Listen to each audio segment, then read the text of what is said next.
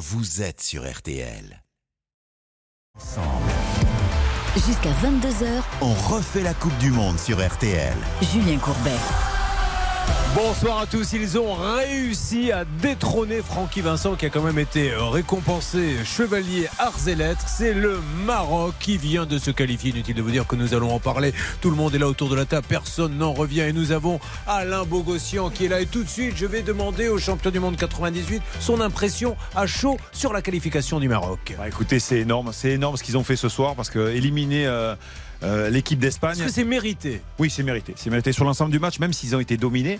Mais on, on sait très bien qu'au football, dominer n'est pas gagné. Et euh, la preuve en est, ils, ils ont voulu pousser cette équipe d'Espagne euh, au penalty et ils y sont arrivés. Alors on parlera justement de ces pénalties. Nous allons immédiatement, s'il est en ligne, essayer de retrouver euh, Célestin Boucher qui se trouverait, on va le retrouver tout à l'heure, qui sera sur les Champs-Élysées. Comment va Monsieur Silvestro? Bah écoutez très bien Julien et vous? Une soirée de dingue. Hein Bah enfin on a notre première surprise, on l'attendait, elle est très très belle. Nous avons Johan Rioux qui est là, qui est complètement excité, à qui je vais demander, puisqu'on n'oublie pas que Portugal-Suisse vient de démarrer, j'y reviens dans quelques instants, qui nous fera à la Rioux la composition de l'équipe du Portugal. Ça va Johan? Magnifique. La première fois que le Maroc se qualifie dans son histoire pour des quarts de finale de la Coupe du Monde. C'est un moment historique que nous vivons ce soir. Xavier Domergue, un nom, un nom au Maroc qui a crevé l'écran aujourd'hui. Un nom qui a crevé l'écran, il y en a beaucoup. Sofiane Bouffal, je vais donner. Parce qu'il joue, il joue en Ligue 1, il joue au SCO d'Angers.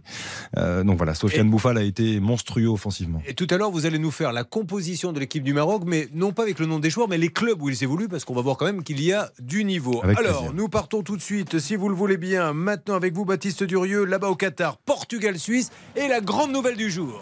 Grande nouvelle du jour, effectivement, puisque du côté du Portugal, Cristiano Ronaldo est remplaçant l'immense joueur. On rappelle, euh, il a. euh, Ça a été justifié, ça ou pas? Pas vraiment, mais on rappelle 195 sélections, 118 buts avec la sélection. Et donc il est remplaçant ce soir, remplacé par euh, Gonzalo Ramos, qui est un attaquant du Benfica.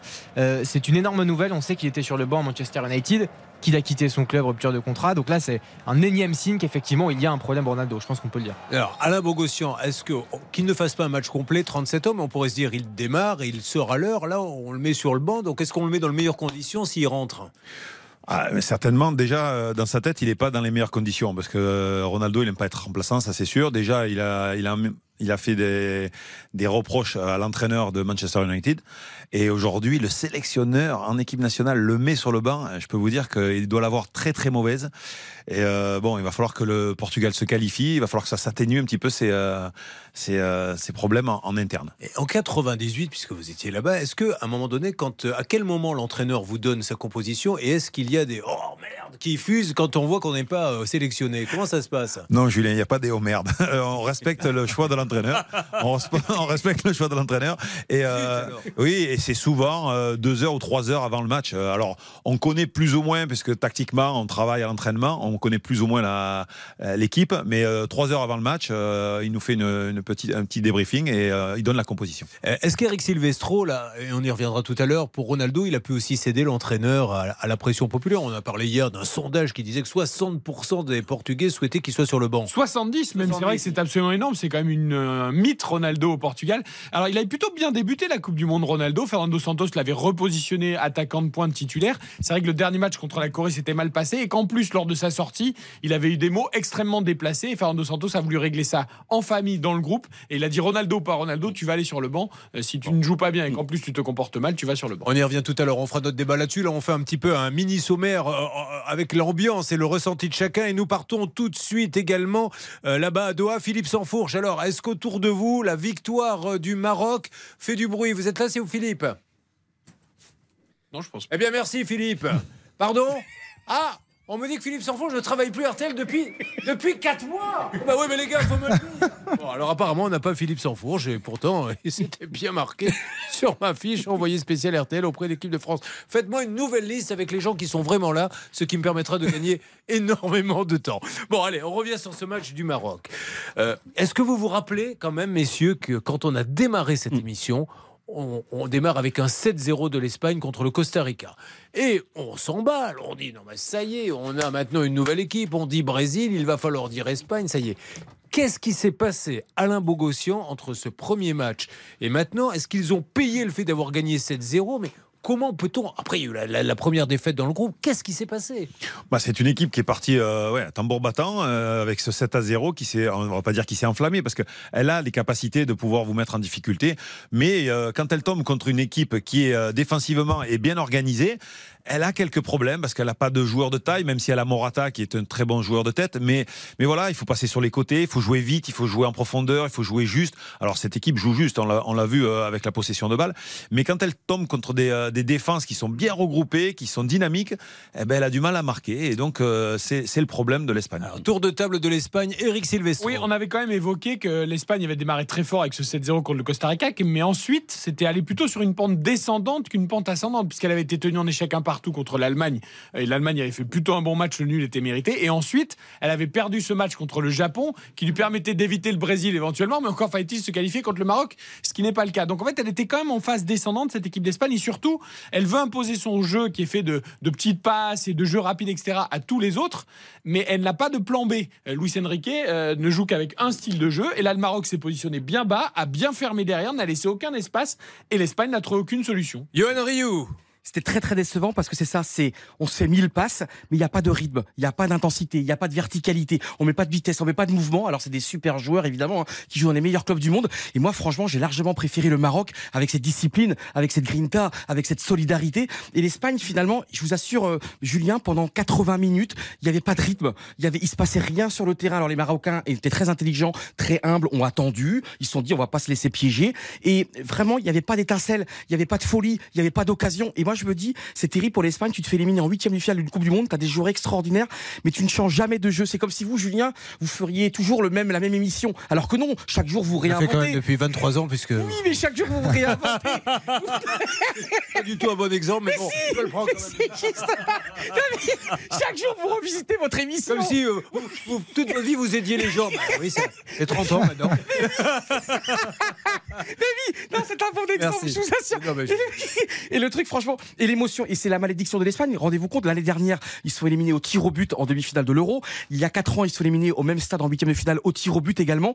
Un petit peu comme les Anglais très longtemps, une sorte peut-être de malédiction de ces tirs au but. Euh, Xavier, on a dit aussi lors du- des, des premiers jours, ils ont une équipe très jeune, ça va être sympa par rapport à des équipes très vieillissantes. Est-ce que c'est pas ça qu'ils ont payé aujourd'hui? Peut-être. Après, c'est une équipe en, en progression. C'est une équipe qui avait été demi-finaliste du dernier Euro avec beaucoup de jeunesse mais du talent. Je pense à Ferran Torres, je pense à Dani Olmo. Après, Luis Enrique assume depuis plusieurs mois le fait de jouer sans numéro 9. Aujourd'hui, il le paye parce que Alvaro Morata avait retrouvé le chemin des filets. Il le laisse sur le banc sur un match aussi important où il y a une défense du Maroc qui est très athlétique. Donc c'est très surprenant. Et puis cette équipe d'Espagne, globalement, manque de percussion. On a vu le Brésil hier avec des joueurs comme, comme Vinicius et Rafinha dans les couloirs. Les Espagnols ne les ont pas. Ils ont du talent, de la qualité technique. Ferran Torres, Daniel Olmo, mais ça ne suffit pas. Et comme le disait Johan, depuis le titre de champion du monde en 2010, c'est éliminé en phase de groupe en 2014, huitième en 2018 et désormais huitième de nouveau éliminé par le Maroc. Donc euh, c'est une passe compliquée. On va y revenir, hein, bien sûr. Dans quelques instants, on va marquer une pause. Mais tout de suite, on part euh, sur les, les Champs-Élysées. Célestin Bougère, est-ce que ça klaxonne? Bah oui, ça klaxonne. Célestin, racontez-nous. Bah oui, ça klaxonne. Les Marocains sont fous, ils sont ivres de folie forcément. Euh, tous les Champs-Élysées sont bondés. Et, euh, et bah, vous entendez derrière moi hein, les chants, les cris, on Donc ça lance roule plus pétards. Eh ben non, ça roule plus trop. Ça roule plus trop sur les Champs-Élysées, mais ça, ça klaxonne. C'est les drapeaux, c'est les, les gens sur les toits des voitures, c'est ça? Voilà, les gens, les gens qui escaladent, les, les pétards qui sont envoyés en l'air, les drapeaux du Maroc évidemment sont, sont sortis. Et puis, euh, et puis évidemment, on, on fait cette victoire historique.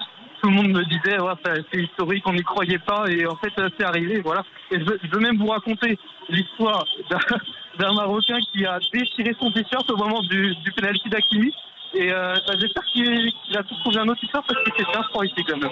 Allez, on se retrouve dans quelques instants. Nous marquons une pause. Vous êtes sur RTL, c'est la radio de la Coupe du Monde. C'est on refait la Coupe du Monde. On va parler bien sûr du Maroc. On va parler de l'équipe de France. Il y a eu conférence de presse aujourd'hui. Et On va aussi se demander et si on prenait les Marocains en demi, qu'est-ce qui se passerait? Et puis le Portugal qui joue toujours 0-0. On fera un point dans une seconde. Mais là, ça danse. Johan Rioux, danse Je veux tous cet éton Contentez-vous de danser. On refait la Coupe du Monde. Avec Julien Courbet sur RTL. RTL. On refait la Coupe du Monde. avec Julien Courbet sur RTL.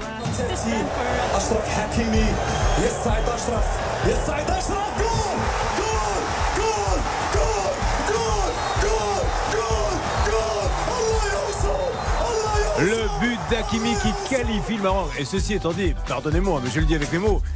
Il faut en avoir une belle paire pour faire ce qu'a fait Hakimi sur le penalty quand même de la victoire. Alain Bogossian, il la pousse tout doucement au milieu. Panenka raté, mais une Panenka. Elle est Ouais, non, il a fait une panenka, mais c'est à force de s'entraîner avec des, des Messi, des.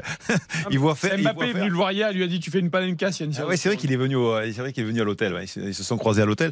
Non, mais bon après. C'est vrai que c'est, quand vous tirez au milieu dans un penalty, euh, vous avez quand même une chance de le marquer parce que le gardien part toujours d'un côté. Donc vous avez vu le premier penalty, il a été tiré au milieu et là Kimi fait une panenka au milieu. Le gardien il est obligé de se dévouer et partir d'un côté. J'aimerais demander à tout le monde, est-ce que je suis vraiment un footix ou les Espagnols ont très très très très mal tiré les pénalties Non, ils ont très très mal tiré. Ils ont très très mal tiré. Mais on sentait que dans les jambes, euh, ils avaient un petit peu de, de peur de ne pas savoir à quel endroit le tirer. Alors, Et au passage, ouais. euh, la fameuse théorie dont on fait rentrer un joueur frais une minute avant la fin du temps réglementaire de la prolongation pour qu'il tire les pénalties. Sarabia, bah, il a joué deux minutes à l'arrivée, il a raté son pénalty. Et le seul pénalty marocain euh, raté, celui de Benoun, est aussi un joueur qui est rentré juste avant pour tirer le pénalty. Ouais, souvenez-vous, Faut arrêter de, avec ça. souvenez-vous de Bukayo Saka euh, à l'Euro. euh, voilà, il y a Aaron Ramsey Ramsey en, finale de- d'Europa League la, la saison dernière. Effectivement, après, c'est vrai qu'ils sont mal frappés et c'est surtout dans l'attitude. C'est ça qui est surprenant chez les Espagnols, c'est qu'ils sont arrivés euh, complètement nonchalants, une course à moitié en marchant, pas de détermination, mais il faut quand même reconnaître qu'il y avait quand même un grand gardien, Yacine Bounou, qui fait une séance remarquable parce qu'il part à chaque fois du d'où bon son côté. CV qui joue Yacine Bounou qui est gardien de FC Séville. Alors justement, je voudrais qu'on prenne l'équipe du Maroc, mais on ne va pas donner les noms, on va donner les clubs pour quand même comprendre que l'équipe du Maroc, c'est pas tout d'un coup le petit poussé de la Coupe de France, euh, euh, que Villy qui va arriver. Euh, Il y a quand même, il y a quand même du très lourd. Alors, euh, du gardien, on démarre. Sans citer les noms. Alors, ensuite, les noms, mais le club surtout. Yacine Bounou, donc, on vient d'en parler, FC Séville, Ashraf Hakimi, Paris Saint-Germain, Naïef Aguerd, ancien du Stade Rennais, désormais à West Ham. Romain Saïs, ancien joueur de, de Ligue 1 également, qui porte désormais les couleurs du Besiktas Istanbul. Mazraoui, latéral du Bayern Munich. Sofiane Amrabat, le milieu de terrain devant la défense, Fiorentina. Amala, Standard de Liège. Unai, SCO d'Angers. Hakim Ziyech, Chelsea. Youssef Nesri, FC Séville. Et Sofiane Bouffal, on l'a évoqué, il a fait une première période notamment de grande classe, Angers. Non, mais vu comme ça, c'est quand même un peu moins étonnant. On est d'accord, Johan? Ah mais le Maroc, ils ont une équipe absolument incroyable et moi je veux vraiment souligner le travail extraordinaire. Je pense que vous connaissez Julien et que vous l'avez adoré. C'est Vaïd Alilogic, qui été le sélectionneur, ancien joueur extraordinaire de Nantes et du Paris Saint-Germain, qui a été le sélectionneur de, pendant trois ans, 2019-2012. Il a été, euh, il- il- la fédération s'en est séparée fin août. Et moi je trouve que c'est honteux parce que cet entraîneur-là, euh, Vaïd Alilogic, c'est un homme qui a des convictions, c'est un homme qui ne baisse pas la tête, c'est un homme qui fait pas de compromis. Et je trouve que c'est pas la première fois qu'il qualifie une sélection pour une Coupe du Monde et au dernier moment finalement on l'enlève. Et moi dans ce football où il y a quand même milliard, euh, comment dire, un, milliard de problèmes, et ben lui il baissait pas la tête. Et je trouve que c'est un petit peu terrible. Ben, et c'est pour ça que c'est très important. Le succès du Maroc, c'est aussi grâce à Après- Vaïd Alilogic. Alors il a été remplacé par Walid Regragui, qui est un joueur honnête qu'on a vu en, en Ligue 1, hein, notamment à Ajaccio, à Toulouse. Et c'est vrai que Regragui, il a fait un truc très important depuis trois mois. Il est allé voir les joueurs qui étaient partout en Europe et il est allé pendant trois quatre jours discuter avec eux, notamment Amrabat, le milieu de terrain. Il est allé à Florence pendant trois jours en disant Amrabat, je t'aime, je t'adore. On va faire un truc tous les deux incroyable. Voilà comment tu devrais jouer. Il a fait un travail pendant trois mois. Il est allé visiter les clubs. Il est allé les voir. Il a parlé à, leur cerveau, à leur cœur, à leur trip. Et aujourd'hui, on voit le résultat. Alors justement, est-ce que le fait de prendre un entraîneur marocain, ça a pu tout changer? Parce que euh, Alain et après Eric, vous allez vous parler, mais les mots de l'entraîneur, soit il touche, soit il touche pas. S'il parle pas la langue, si un traducteur, ce n'est pas la même chose que celui qui vous regarde les yeux dans les yeux et qui vous parle votre langue. Vous voulez parler d'Hervé Renard Qu'on Oui, a tous de- vu. ben oui, On a tous vidéo. vu. Exactement. ouais, la vidéo qui était. euh, qui lui parle en anglais. Alors Renard est français, il parle dans un anglais à la one again, un petit peu comme le mien. Et derrière, il y a le traducteur. Donc Eric me disait, c'est vrai que le fait de faire venir des maintenant des, des entraîneurs Des nationaux. des nationaux, ça change quand même pas mal de choses. Ah oui, ça change des, des choses. Et puis on, on voit les résultats. hein. Les résultats sont, sont là, donc euh, c'est c'est de bon augure pour la suite. Je pense que voilà, que ça soit le, que ça soit le, Séné- le Sénégal, que ça soit euh, le Maroc ou, euh, ou la. Tunisie, euh, ouais, exact, ou l'Algérie. La Tunisie, l'Algérie, c'est vrai qu'Aliou Cissé a été un des premiers, hein, le sélectionneur du Sénégal, et depuis, la tendance. Parce que c'est vrai qu'en plus, ces joueurs-là, ils ont beaucoup de caractère. On parlait de Ziyech, qui a un caractère absolument euh, difficile à gérer. Bah, peut-être qu'un voilà, un- quelqu'un de même nationalité aussi connaît peut-être aussi les mœurs, euh, les, les. Oh, les buts Je vous coupe, excusez-moi. Le but, de, le but de, de Ramos pour le Portugal, ouverture du score formidable. Cette phrase dans la surface de réparation, imparable pour le gardien. Premier poteau, grosse minace. Ça fait 1-0 pour le Portugal face à la Suisse. Ils sont parfaitement rentrés dans la rencontre, les Portugais. Alors oui, justement, faites-nous un petit point parce qu'on n'en a pas beaucoup parlé. Ça fait combien de temps que ça joue? Est-ce que vraiment il y a grosse domination des Portugais? Euh, grosse domination, euh, absolument. On joue depuis 10 minutes euh, environ et euh, on a vu notamment Bernardo Silva qui est très entreprenant, toujours le milieu de City. Mais là, cette frappe de Gonzalo Ramos, l'histoire est belle parce qu'il est titulaire aujourd'hui à la place de Cristiano Ronaldo. Ouais. C'est un attaquant du Benfica qui a seulement 4 sélections, son deuxième but euh, seulement pour le Portugal. Et là, franchement, il le ça marque fait, avec brio. ça fait pas vraiment les affaires de, de Ronaldo cette histoire. Xavier Oui, Gonzalo Ramos, pour beaucoup, ça peut être une, une surprise, mais c'est vrai qu'il avait marqué en match de préparation lorsque le Portugal s'était imposé 4-0 face au, au Nigeria. C'était son premier but en sélection. Baptiste vient de le dire, quatrième sélection aujourd'hui, deuxième but. C'est un joueur formé à Benfica, au Benfica Lisbonne, et qui réalise deux saisons de haut niveau, notamment cette saison, 11 matchs de championnat, 9 buts marqués par Gonzalo Bon. Ramos, l'homme qui remplace Cristiano Ronaldo ce soir en pointe. On revient dans quelques instants sur le Portugal, on reste sur Maroc-France, on repart sur les Champs-Élysées. Euh, comment ça se passe là-bas Célestin Bougère, toujours les Champs-Élysées bloqués, les drapeaux, les gens sur les toits? Eh oui, on célèbre la victoire euh, avec beaucoup de fierté ici.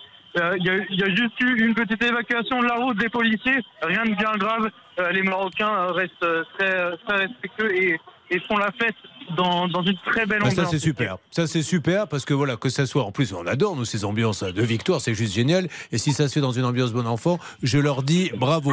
On va partir dans quelques instants en Espagne retrouver notre euh, Mathias Valton Euh, la douche froide qu'est-ce qui se dit là-bas? Et puis on va écouter également dans quelques instants peut-être un ou deux joueurs marocains que l'on a pu interviewer en sortie on de match. déjà écouter Walid Regragui puisqu'on était en train d'en parler du sélectionneur qui a fait un boulot fantastique, qui a su trouver les mots euh, pour mobiliser les joueurs des Lions de l'Atlas euh, derrière lui. Peut-être un peu plus tard, Julien Non, juste après la pub, Ah, vous bah, savez ce que c'est. oui, Voilà. bien sûr. Faut payer les bouteilles d'eau à Monsieur Yohan Ryu. Il en boit beaucoup. Les exigences. Allez, on danse, on danse. Allez, Et il va envie Et de on chante. On a été obligé de lui prendre, non pas lui donner des cours de foot, mais des cours de danse. allez. Alain, Alain, Alain, on se rémousse. Vous êtes sur RTL, la radio de la Coupe du Monde. À tout de suite.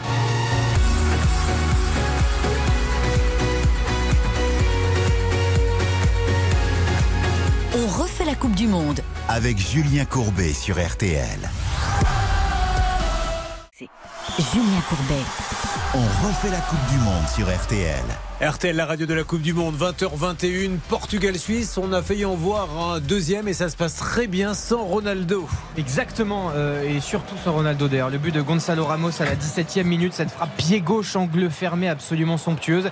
Toujours 1-0 pour les Portugais face à la Suisse, 22 minutes de jeu. Et puis on a vu Bernardo Silva effectivement tenter sa chance également, au milieu de terrain de City, qui encore une fois monopolise le ballon dans ce début de rencontre.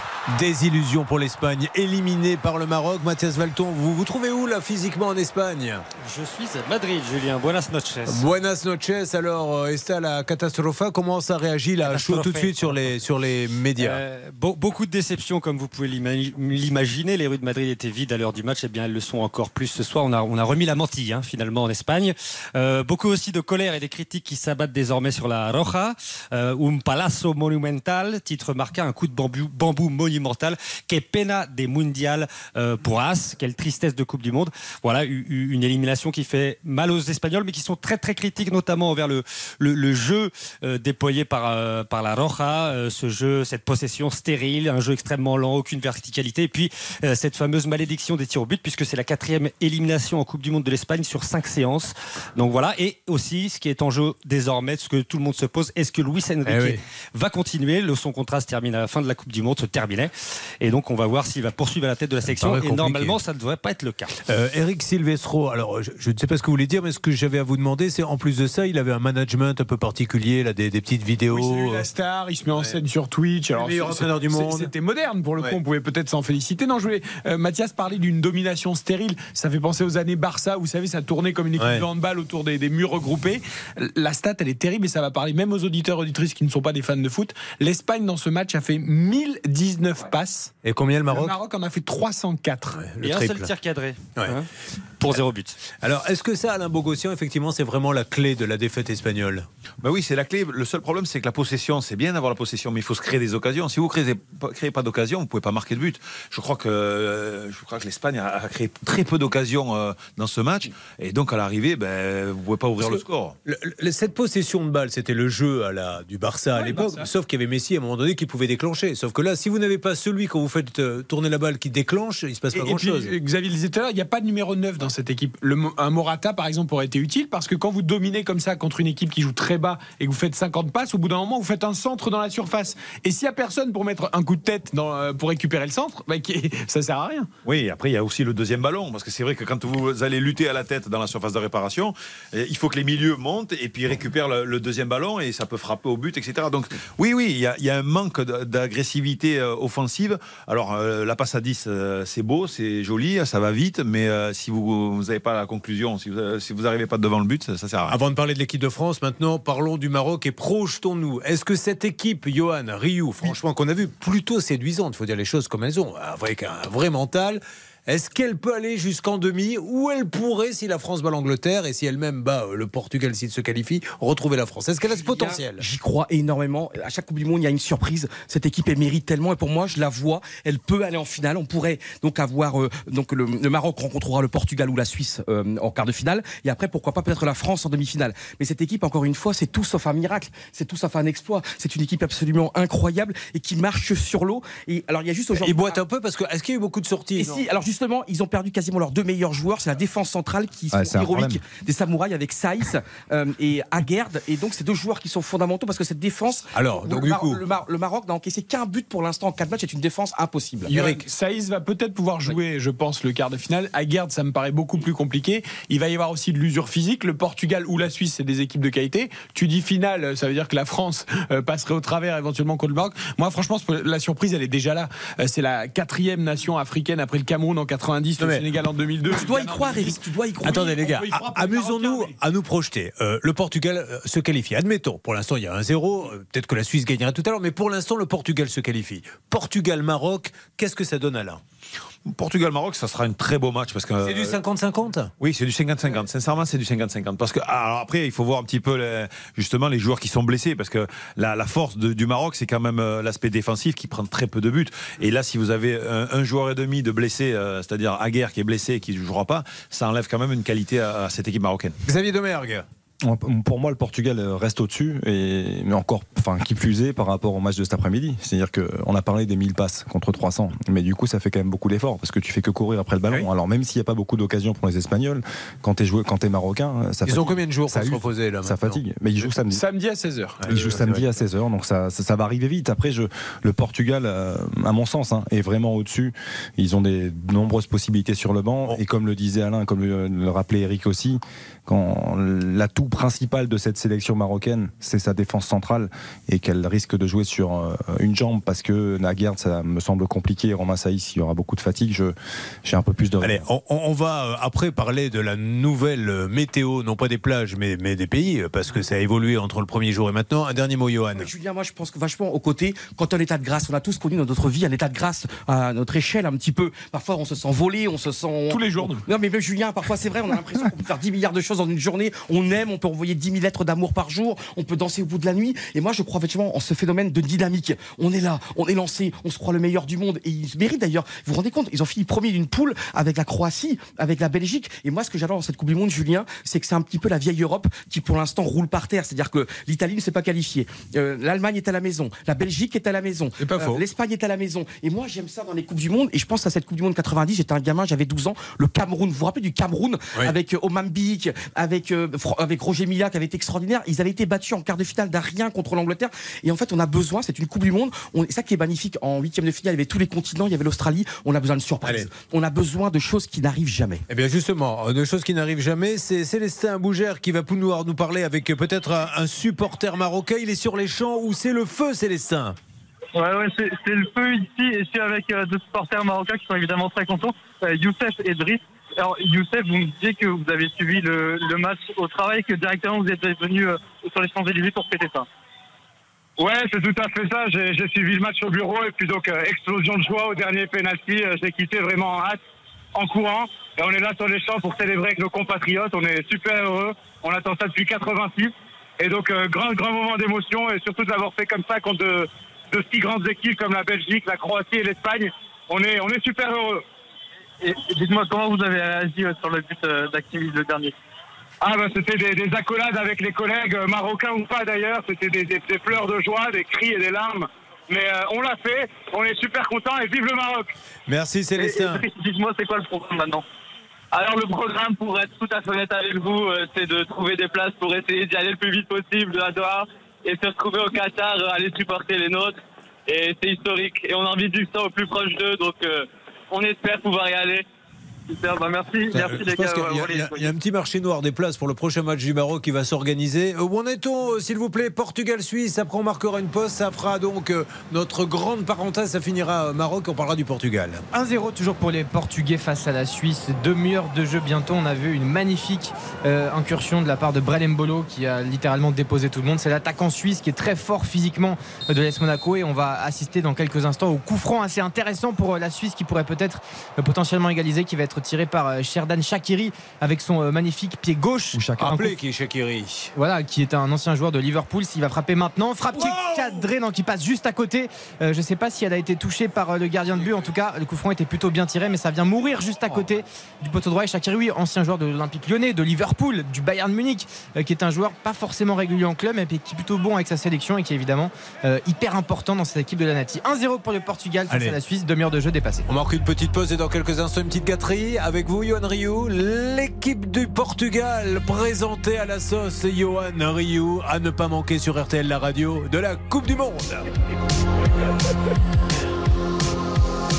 On refait la Coupe du Monde. Avec Julien Courbet sur RTL. On refait la Coupe du Monde. Avec Julien Courbet sur RTL. Il est 20h33 et ça bouge dans le match Portugal-Suisse. Le coup de casque absolument fantastique de Pep, le défenseur vétéran de cette équipe du Portugal, absolument exceptionnel. 39 ans, ancienne légende presque du Real Madrid qui vient sur un coup de tête évidemment mettre le but du break pour le Portugal qui mène désormais 2 à 0 face à une Suisse qui est complètement impuissante. Attention, il va y avoir la composition façon Johan Rioux dans quelques instants. Un mot au Xavier Domergue. C'est le huitième but de Pep sous ce maillot du, du Portugal, lui qui n'avait plus marqué depuis le 6 septembre 2018 avec la, la. Tout à l'heure, on fera la météo des équipes. Voyons comment vous jugez le Portugal dans un top 10. Mais là, quelle est la composition de ces Portugais qui font quand même partie des super favoris? Mesdames et messieurs, Johan Rioux vient de se lever. Je conseille à notre ami Alain Bogossian qui est en face de lui de se reculer, voire de prendre un Kleenex pour se protéger le visage parce que ça va postillonner. Voici la composition du Portugal. Le Portugal qui mène 2-0 contre la Suisse qui est tout près déjà des quarts de finale. Le gardien, le numéro 22, Diogo Costa.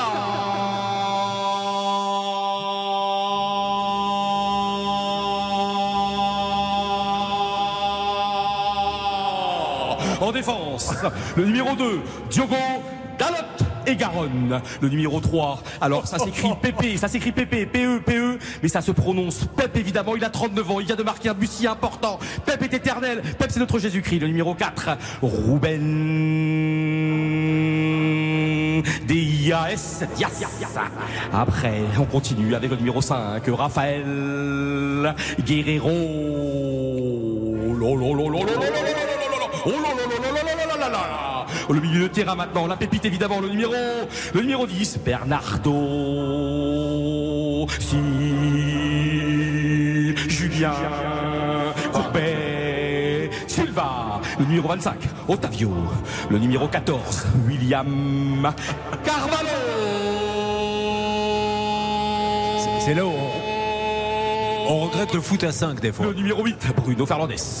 Le numéro 26, il a remplacé. Il- oui, c'est pas Cristiano Ronaldo aujourd'hui, c'est Gonzalo Ramos, c'est un gamin, c'est un ange. Il est descendu du ciel et Gonzalo Ramos, il a marqué, c'est lui qui a ouvert le score aujourd'hui, le numéro 26, Gonzalo Ramos. Et le numéro 11, c'est un joyau, je l'aime d'amour, je l'aime d'amour. Le numéro 11, il a coûté si cher, mais il vaut toutes les merveilles du monde. Le numéro 11, Joao Félix. Et Félix, ça veut dire heureux.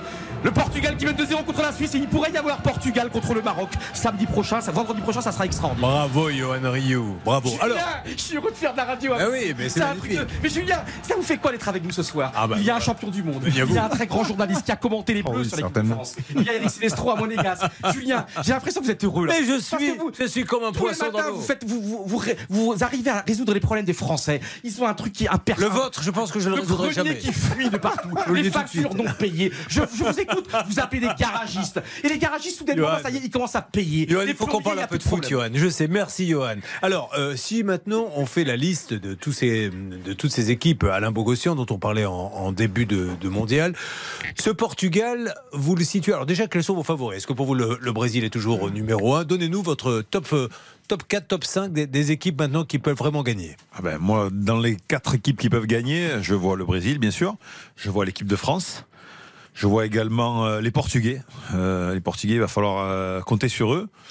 Et pourquoi pas une surprise, mais euh, en fait. Argentine, non? Oui, Argentine, ils seront pas loin non plus. Argentine, ils, sont, ils montent en puissance depuis un peu. Et puis je pense que Messi, Messi est en train de. De monter? Ouais, ouais, il a marqué ce, ce but là qui, est- qui, qui, qui- qu'il attendait depuis des, des, des années de marquer en Coupe du Monde pour une qualification pour l'Argentine.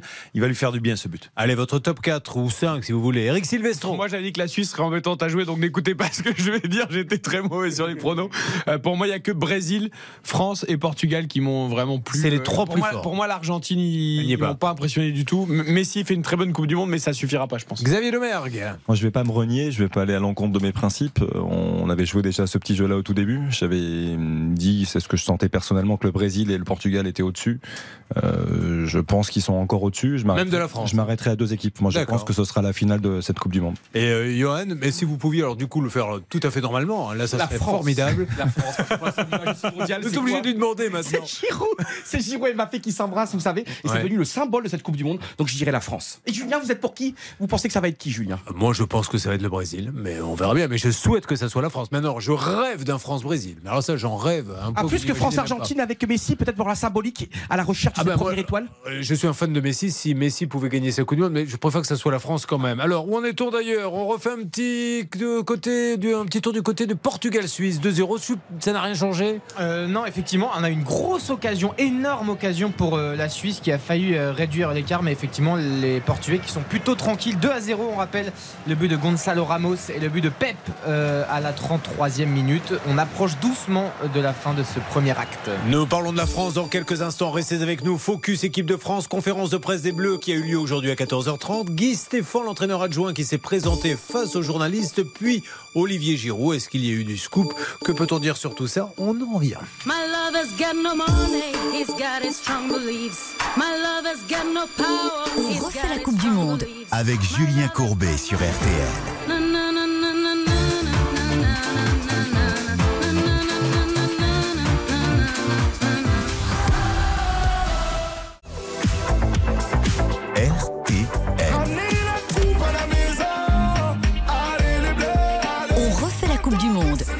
Julien Courbet sur RTL. On va parler de l'équipe de France, mais là, on a démarré une conversation. Je tiens absolument à ce que vous y participiez sur les chansons de la Coupe du Monde. Alors, euh, il y a eu une petite demande de Johan. On va y revenir dans quelques instants, mais on profite de la présence d'Alain pour qu'il nous dise une fois pour toutes qui a sorti en 98 la chanson I Will Survive. Quelle est l'histoire exacte? L'histoire exacte, c'était lors d'un taureau, on va dire d'un taureau, c'est-à-dire qu'il y a six joueurs et deux qui courent au milieu pour rattraper le, ballon. Dès qu'on faisait un petit pont, dès que ça passait un petit pont, on chantait pour chambrer justement à Will Survive. Et euh, c'était avec euh, Vincent Candela, etc. Et moi, il m'est venu l'idée d'aller acheter justement ce titre ou de me faire procurer ce titre. Et euh, en fait, je l'ai mis dans le bus, je l'ai mis dans le bus la, musique euh, après notre victoire contre euh, l'Afrique du Sud. Et c'est parti de là. Et à chaque fois, après, on l'avait dans le vestiaire et dans le bus, dans le vestiaire, dans le bus. Et, euh, et ça a fait toute la Coupe du Monde jusqu'au bout. Et là, Johan Ryu, c'est Gala maintenant. Ah, ces gars-là, et c'est la chanson de mon adolescence, hein, c'est 96, 97 ans, j'étais en discothèque, j'ai dansé là-dessus, et j'ai une demande formidable à vous faire, Julien. Vous voulez que je fasse le DJ du Macumba Oui, s'il vous plaît, Julien. Mais avec, euh, avec un talent. Rapidement, hein, parce que je voudrais qu'on parle de l'équipe de France. Eh bien, j'espère que tout le monde va bien ce soir ici au Macumba. C'est la grande soirée de l'équipe des sports d'RTL. Avec Yoann Rio qui est au vestiaire. Le light jockey, c'est Xavier Domergue. Et sur la piste, en pole dance, Alain Bogossian est là avec nous. J'en profite pour dire maintenant à Eric Silvestro de bien vouloir dégager le Kangoo qui gêne dans le cas de la poubelle. Merci. Voilà. C'est bon, vous avez fait. Je me suis ridiculisé. On peut parler donc de la conférence de presse Eric Silvestro. Qu'est-ce que nous écoutons? Qui est venu? Ah bah alors on va surtout demander à Philippe Sanfourche qui est notre envoyé spécial au Parce qu'il est Qatar. donc il est revenu. Mais bien sûr Donc je ne m'étais pas complètement trompé. Non. Tant mieux. Je le dis pour les, les- mes fans qui se disent non mais Courbet se trompe jamais. Quand j'ai annoncé Philippe Sanfourche, c'est juste qu'il n'était pas encore arrivé. Bah, il finissait de monter justement les réactions de la conférence Ça, de presse. ça ne me regarde pas, il fait ce qu'il veut en dehors de ses heures de travail, il monte, il descend, peu importe. Ne rentrez pas là-dedans, s'il vous plaît. Philippe Sanfourche, j'ai été très déçu tout à l'heure, mais je suis de... maintenant ravi de vous avoir. Comment ça s'est passé aujourd'hui bonsoir à tous. Faut jamais arriver trop tôt dans la compétition. Regardez les. Espagnols, ils ont démarré en faisant 7-0 contre le Costa Rica. On voit où ils sont arrivés. hein. Philippe, Donc, juste là à réaction déjà sur cette victoire du Maroc. Pas votre analyse, mais ce qui se passe là-bas à Doha, ça, ça réagit comment? Ah bah il y a pas mal de supporters euh, marocains hein, qu'on voit depuis le début de la, compétition. Alors on avait perdu les Mexicains, euh, c'est-à-dire des euh, des peuples qui nous faisaient vibrer un petit peu ici à Doha. Les Marocains ils sont ils sont toujours là et on a entendu des klaxons autour de, l'hôtel dans lequel nous résidons. Il y, a, une belle ambiance. Alors maintenant, parlons de cette conférence de presse. Est-ce qu'elle vous a appris des choses? Qu'est-ce qu'il faut? On va pas se mettre tous les sons parce que souvent c'est un petit peu de l'eau tiède, mais il y a de temps en temps parfois une petite phrase qui sort. Qu'est-ce qu'on a à retenir? Il y avait beaucoup de choses à retenir. Je vais vous épargner effectivement le- l'eau tiède. On va essayer de trouver que du brûlant. Euh, notre ami Olivier Giroud, déjà, il était revenu euh, en quelques secondes après le match sur son euh, record, euh, puisqu'il s'est assis tout en haut euh, sur euh, le trône des buteurs de, l'équipe de France. Là, il est revenu en longueur. Il a expliqué que c'était une façon de transmettre un petit peu aux jeunes qui étaient souvent un peu un peu pressés d'arriver tout en haut et de leur expliquer que bah, aujourd'hui, c'est lui le meilleur buteur de l'histoire de, de l'équipe de France, mais qu'il est arrivé qu'à 25 ans dans cette équipe de France. Donc comme quoi, Eh oui. rien n'est jamais perdu et qu'il faut savoir euh, un petit peu avoir de, Alors, de la patience. Philippe, une petite, parce que je l'ai vu acquiescer, euh, notre beau gossien adoré, euh, ce qui vient d'être dit là, ça vous touche, ça? Oui, tout à fait. C'est vrai que euh, moi, je l'ai vu euh, sa première sélection contre euh, les États-Unis, et j'ai vu un garçon vraiment adorable et avec beaucoup d'envie. Il ne regrettait pas de ne pas être sélectionné avant. Alors c'est vrai qu'on était passé à travers les mailles du filet. Moi également, c'est ça. Je suis arrivé très tard en équipe de France, mais voilà, ça n'empêche pas d'arriver en équipe de France tard et d'être champion du monde. Donc voilà, ce sont deux beaux exemples. Alors qu'est-ce qu'on écoute, Philippe, sur RTL Alors moi, ce que je vous propose d'écouter, c'est un moment où euh, Olivier Giroud euh, fait référence à ce qui s'est passé à la mi-temps du match face à la Pologne, parce qu'on s'est qualifié à la fin, mais n'oublions pas que ça a été chaud, qu'on a failli être mené en première période, qui euh, l'équipe de France a dû sauver un but qui était quasiment tout fait pour pour les Polonais, et, euh, et même si Olivier Giroud avait marqué son but et qu'on menait un 0 à la mi-temps, il y a eu un vrai coup de gueule dans les vestiaires, notamment mené par euh, Raphaël Varane, et écoutez un petit peu comme Olivier Giroud nous relate ce moment important euh, dans, dans- dans la dernière victoire des Bleus. Enfin, rien n'était acquis, qu'il fallait pas se relâcher et qu'il fallait corriger euh, certaines choses et, et retrouver ce, bloc, cette solidité, le fait d'être compact et de voilà ce qui fait notre force aujourd'hui, c'est cette, générosité, cette solidarité, cet état d'esprit dans les, efforts euh, les uns pour les autres. Et, et il avait senti qu'à un moment donné, euh, on avait peut-être euh, lâché un peu trop facilement à certains moments, peut-être montré des, gestes d'humeur euh, que l'on veut pas voir dans cette équipe parce que euh, faut pas oublier que ce que l'on dégage, ce que l'on transmet aussi de par notre body language aussi sur le terrain, c'est important pour rester positif et se dire que voilà, c'était maintenant qu'il fallait le faire, c'était c'était pas demain. Je voudrais qu'on revienne maintenant sur Pavard. Donc Pavard, on le sait, euh, il fait pas un très bon match. Il est sorti euh, dès le, deuxième ou le troisième. Et là, Guy Stéphane est revenu là-dessus. Pouvez nous en dire plus, Philippe? Alors, ah bah écoutez, je vais pas me tresser des lauriers non plus, mais enfin, ce qu'a dit euh, Guy Stéphane, c'est exactement ce qu'on évoquait hier soir. C'est-à-dire que euh, le staff veut absolument faire passer l'idée que euh, ça n'est qu'une question de euh, sport et de, prestations sur le, terrain, que ce n'est pas une manière de le sanctionner d'un comportement. Ce qu'on sait, c'est qu'il y a eu une discussion, euh, les yeux dans les yeux, entre Didier Deschamps et Benjamin Pavard après le match face à l'Australie. Il semblerait que Benjamin Pavard n'ait pas forcément compris tout ce que Didier Deschamps a voulu lui faire passer comme remarque sur le plan sportif. Pour autant, euh, la petite rumeur, la petite musique qu'on entend depuis quelque temps d'un- clash, d'un problème de comportement de Benjamin Pavard, elle a été balayée euh, de, de toutes pièces. Mais c'est vrai que depuis, il n'a pas refait une minute et qu'il y a peu de chances, sauf catastrophe, qu'on le revoie dans cette Coupe du Monde. Euh, Eric Silvestro, enfin, ceci étant dit, il, a mal joué, mais euh, il- ça, ça reste un très très grand joueur, mais il a mal joué, il ne joue plus. Enfin, je vois Oui, pas trop. ouais. Peut-être que Ronaldo Il y a rien la d'extraordinaire, parce mais que oui. c'est un peu comme pour Ronaldo, c'est un mauvais match, un mauvais match et un mauvais comportement. Pavard, on ne devrait plus le revoir, à mon avis. Alain Ouais, y a une idée aussi à, à- à creuser. C'est au troisième match, euh, vous avez vu Fofana, il a très très mal joué, mais c'est pas pour ça que Didier Deschamps ne l'a pas remis en sûr. huitième de finale. Et c'est lui qui est rentré à la place de Chouamini. Je trouve qu'on a été très sévère avec Fofana. Il, il fait une énorme erreur sur le but.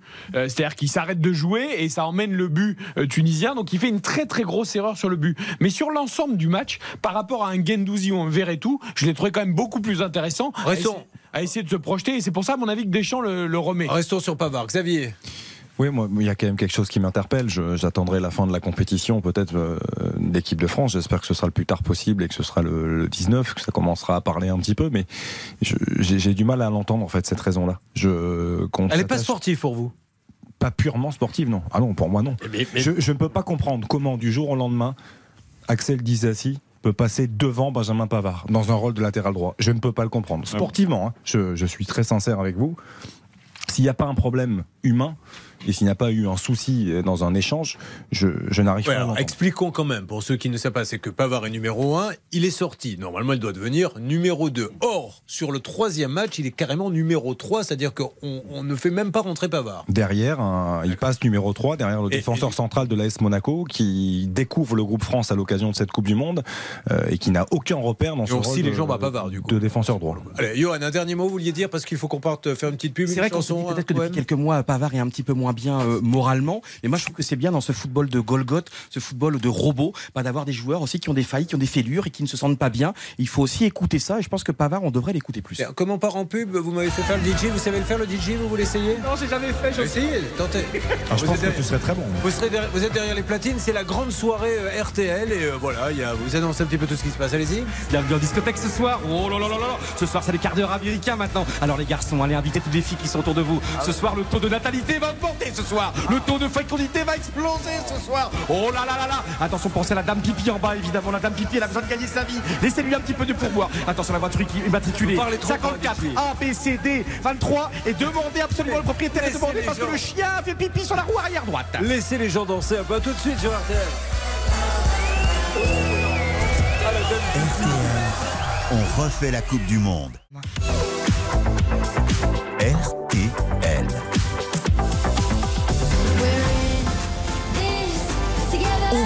Coupe du Monde.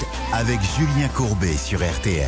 Une première info, vous le savez, le Maroc qui se qualifie, qui élimine l'Espagne, c'est la folie ici dans la capitale et certainement dans pas mal de villes de, de province. Nous avons euh, Célestin Bouchard qui est peut-être, euh, il n'est plus là, il est parti, il est parti.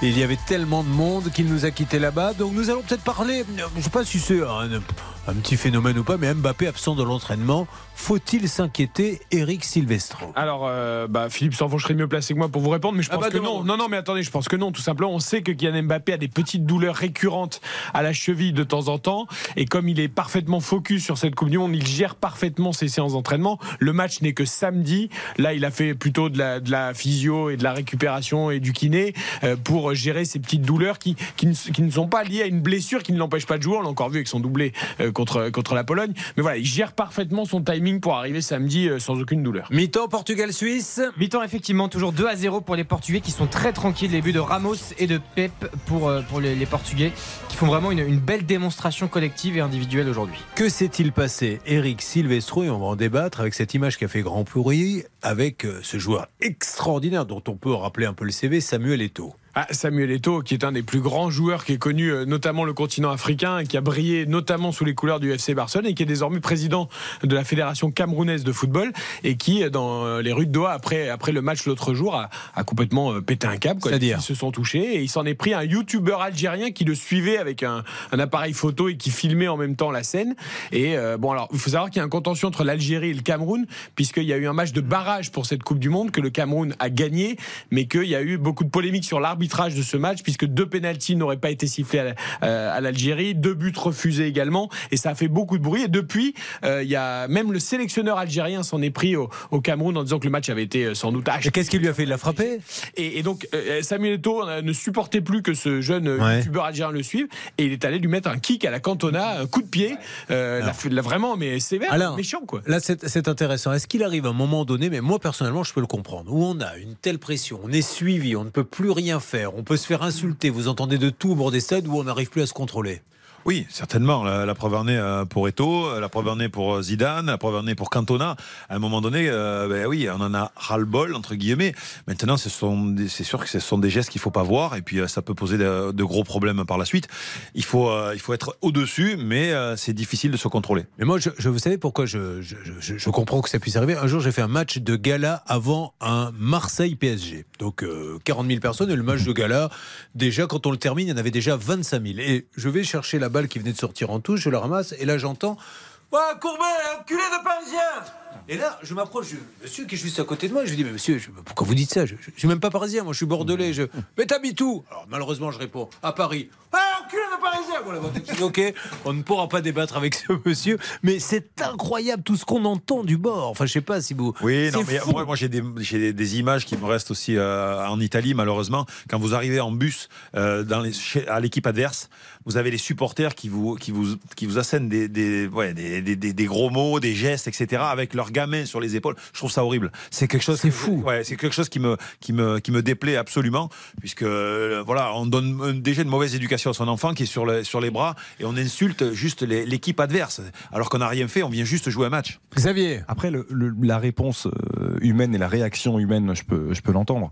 Euh, quand on est Samuel Eto'o et qu'on est euh, un homme aussi charismatique par rapport à ce qu'il représente, ce qu'il a représenté en tant que joueur, aujourd'hui, il faut quand même savoir qu'il est président de la fédération camerounaise. Je, je pense que par moment, même si ça doit être très difficile, on doit être capable de garder un petit peu son calme. Parce que là, moi, j'ai vu euh, il y a quelques minutes. Mais est-ce qu'il lui a demandé d'arrêter? Ah oui, non, mais ça, oui, oui, parce que Il lui demande trois fois temps, que oui. continue. Parce qu'il y a eu un communiqué de presse, euh, une réponse de Samuel Eto'o qui est- il s'est confondu en excuses il y a quelques minutes, euh, qui regrette son geste, mais je, voilà, il s'est emporté. Ce youtubeur le suivait. Effectivement, il aurait pu s'arrêter de le suivre. Euh, des, des personnes sont venues essayer de les séparer pour essayer de calmer Samuel Eto'o. Il y est retourné. Je ne sais pas ce qui s'est dit, on n'a pas le son exact, mais Il, je pense il a que même donné son téléphone à quelqu'un, donc son geste est purement prémédité. C'est-à-dire que autant la première fois, euh, il y, a un petit- il y a un petit geste, en effet, il est agacé par le comportement du youtubeur algérien. Autant après, le, le monsieur en question est plutôt en train de s'éloigner. Il va et, chercher. et Eto'o donne son portable, on voit très bien sur la scène vidéo, donne son portable à sans doute un qui est une personne qui l'accompagnait, et ensuite va vraiment en courant Ah, il fait un vrai sprint, hein. choper le mec. Quoi. Enfin, c'est c'est prémédité, c'est presque prémédité la deuxième. Comme on arrive en, en fin de première heure, et euh, bien sûr, vous restez avec nous hein, jusqu'à 22h, on refait la Coupe du Monde continue. Alain Bogossian, samedi soir, l'Angleterre. Hier, vous n'étiez pas là. J'aimerais avoir un sentiment sur cette équipe anglaise. Comment vous sentez les choses? Alors écoutez, cette équipe anglaise, elle est redoutable. Je pense qu'elle fait une très belle Coupe du Monde pour l'instant. Ça va être un très très beau match, à mon avis, même si euh, les confrontations entre. euh, Il y, a- il y a des secteurs qui vous font peur, vraiment. On a beaucoup parlé euh, du côté de, euh, du côté de Koundé. Oui, les secteurs offensifs anglais me font peur parce que sur les côtés, ils ont vraiment de joueurs très très rapides, euh, des, des- des joueurs de percussion, avec Foden d'un côté, de l'autre côté, ils peuvent avoir Saka, ils peuvent avoir des joueurs très très forts. Voilà, donc c'est offensivement, c'est une équipe à craindre. Par contre, je pense que défensivement, nous sommes au-dessus et nous pouvons mettre en difficulté les, les, les Anglais parce que je pense que le gardien, euh, les Anglais ont toujours eu des problèmes avec les gardiens de but et je pense que c'est là encore le cas, malheureusement. Hier, hier, on a joué au prono. Vous donnez combien alors? Je pense que nous allons gagner, parce que moi je vois la France aller en finale. Donc nous allons gagner euh, 3 à 2. Ah bon, écoutez, on note. Eh bien, on va se retrouver dans quelques instants pour la suite. Au menu, mon cher Eric. Eh bien, la deuxième mi-temps, quand même, de Portugal-Suisse pour connaître le dernier qualifié pour les quarts de finale. Pour l'instant, c'est le Portugal. Et puis, nous reviendrons aussi euh, sur les déclarations sur Kylian Mbappé qui veut tout exploser pendant cette Coupe du Monde. En tout cas, merci euh, d'avoir été avec nous au Macumba, monsieur Rioux. Quel bonheur, quel Je rappelle que Yon Rioux vous donne rendez-vous euh, dans la chambre 24 de l'hôtel Ibis à côté de l'aéroport. Merci de prendre un ticket à l'entrée comme chez le traiteur et on se retrouve dans quelques instants. On refait la Coupe du Monde. Avec Julien Courbet sur RTL.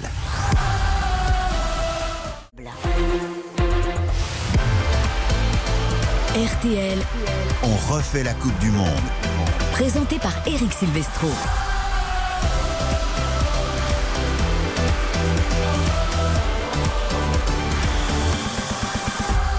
On refait la Coupe du Monde, la deuxième partie jusqu'à 22h comme tous les jours, du lundi au jeudi avant les grandes intégralités du vendredi, samedi, dimanche 20h, 23h. La Coupe du Monde c'est sur RTL Et c'est tous les jours à partir de 20h l'exploit du jour.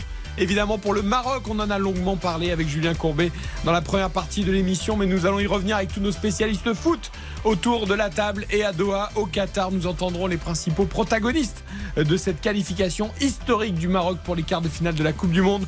Walid Regragui, Sofiane Bouffal et Romain Saïs, le capitaine notamment. La seconde période de Portugal-Suisse avec Baptiste Durieux au commentaire pour connaître le dernier qualifié pour les quarts de finale et l'adversaire surtout euh, du Maroc pour une place en demi-finale. Pour l'instant, avantage au Portugal, non pas de Cristiano Ronaldo, enfin si de Cristiano Ronaldo, mais sans Cristiano Ronaldo qui est sur le banc. Avantage au Portugais pour l'instant 2 à 0. Et puis nous reviendrons également sur les dernières infos concernant l'équipe de France. Kylian Mbappé absent de l'entraînement, mais pas de danger avant le quart de finale contre l'Angleterre. Et surtout, que ce soit Olivier Giroud ou Guy Stéphane, ils se sont longuement exprimés sur le cas de l'attaquant français qui est en train d'exploser tous les records. 5 buts déjà pour lui dans cette Coupe du Monde et surtout une obsession, soulever à nouveau le trophée comme en 2018. RTL, on refait la Coupe du Monde.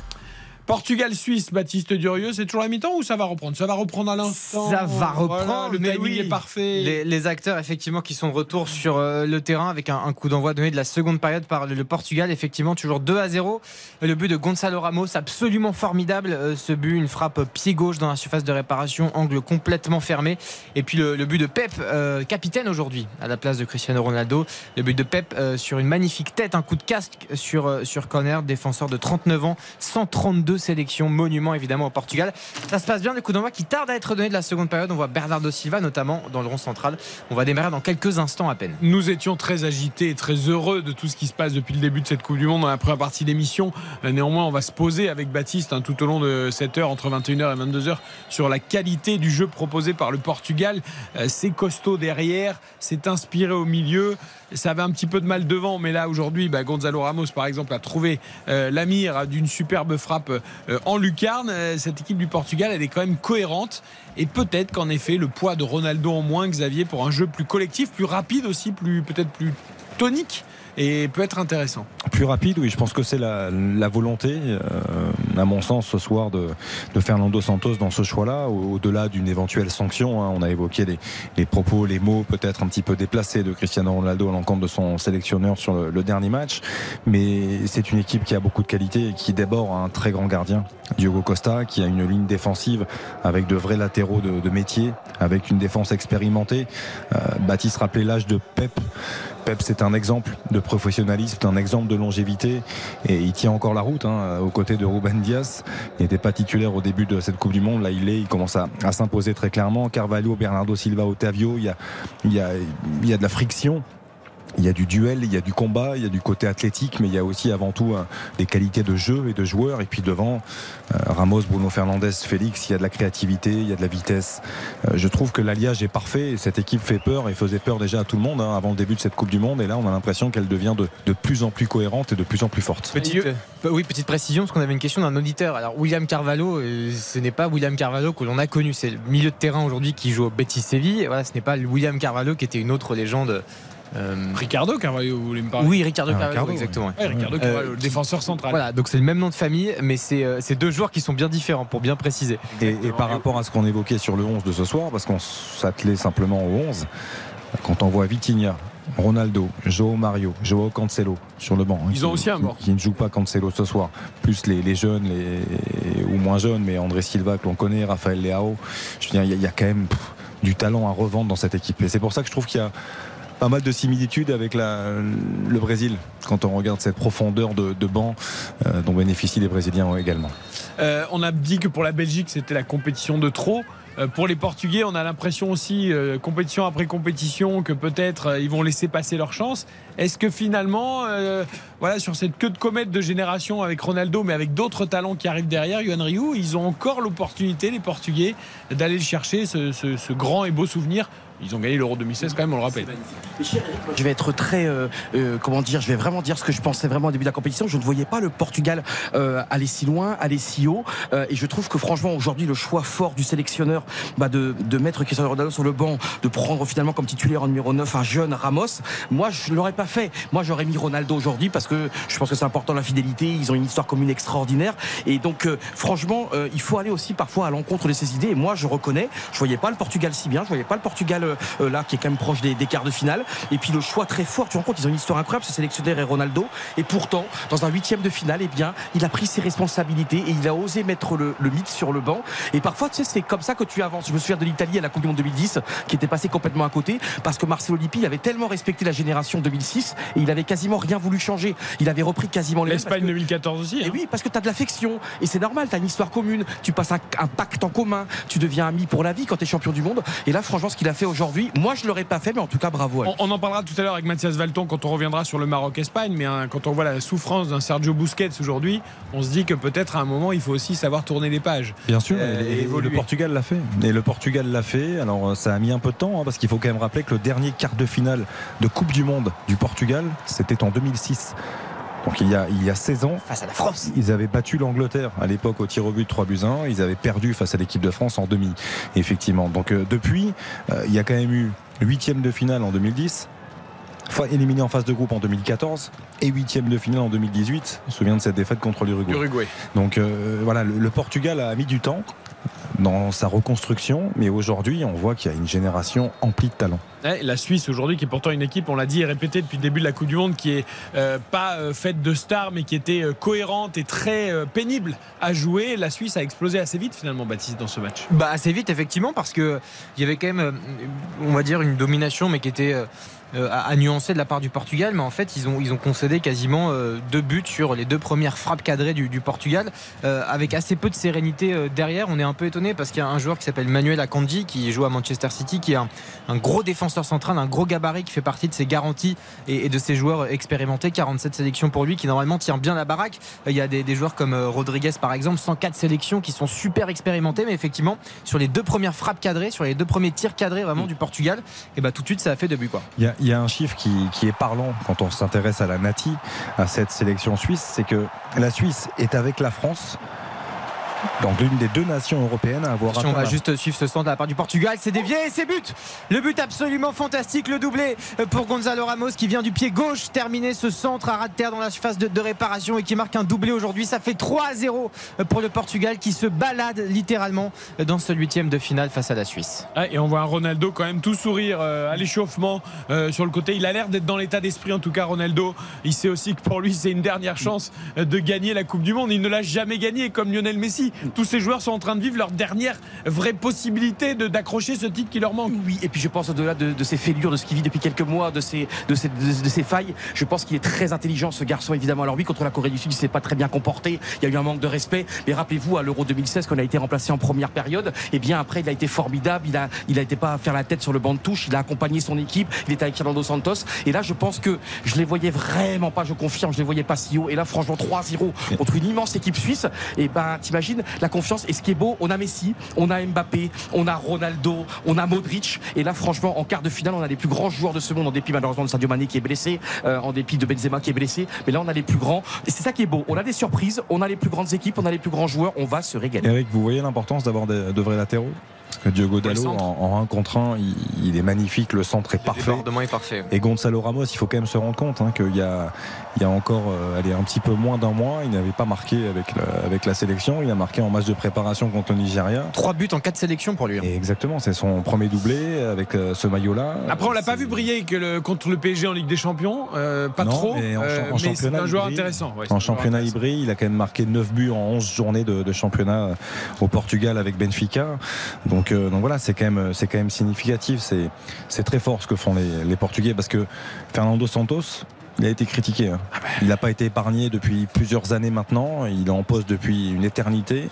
Mais il est toujours là et il a su euh, justement faire un petit peu cette transition entre les générations. Et ce qu'il arrive à faire aujourd'hui, c'est beau. 3-0 pour le Portugal face à la Suisse après 52 minutes. Euh, normalement, le break est fait. On dit souvent que- Maroc, peut-être Eric? Oh là Ah bah là on s'y prépare, on y va tout droit au Portugal-Maroc et le Maroc justement on en reparle juste après la pub parce que franchement quel exploit ont réussi les Marocains, les Lions de l'Atlas en éliminant l'Espagne au tir. RTL.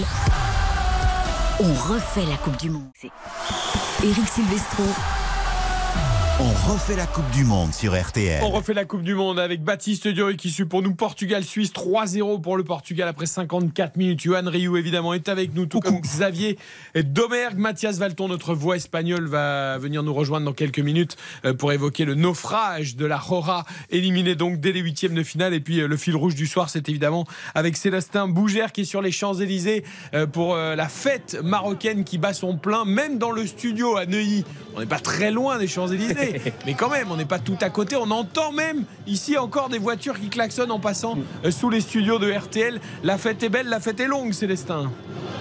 Bah oui, comme vous pouvez imaginer, ici c'est la folie. Le tir au but de Victor, des centaines de supporters du Maroc se sont rassemblés ici sur les Champs-Élysées. Ça chante, ça crie, ça joue de la musique, tout dans une ambiance très bon enfant.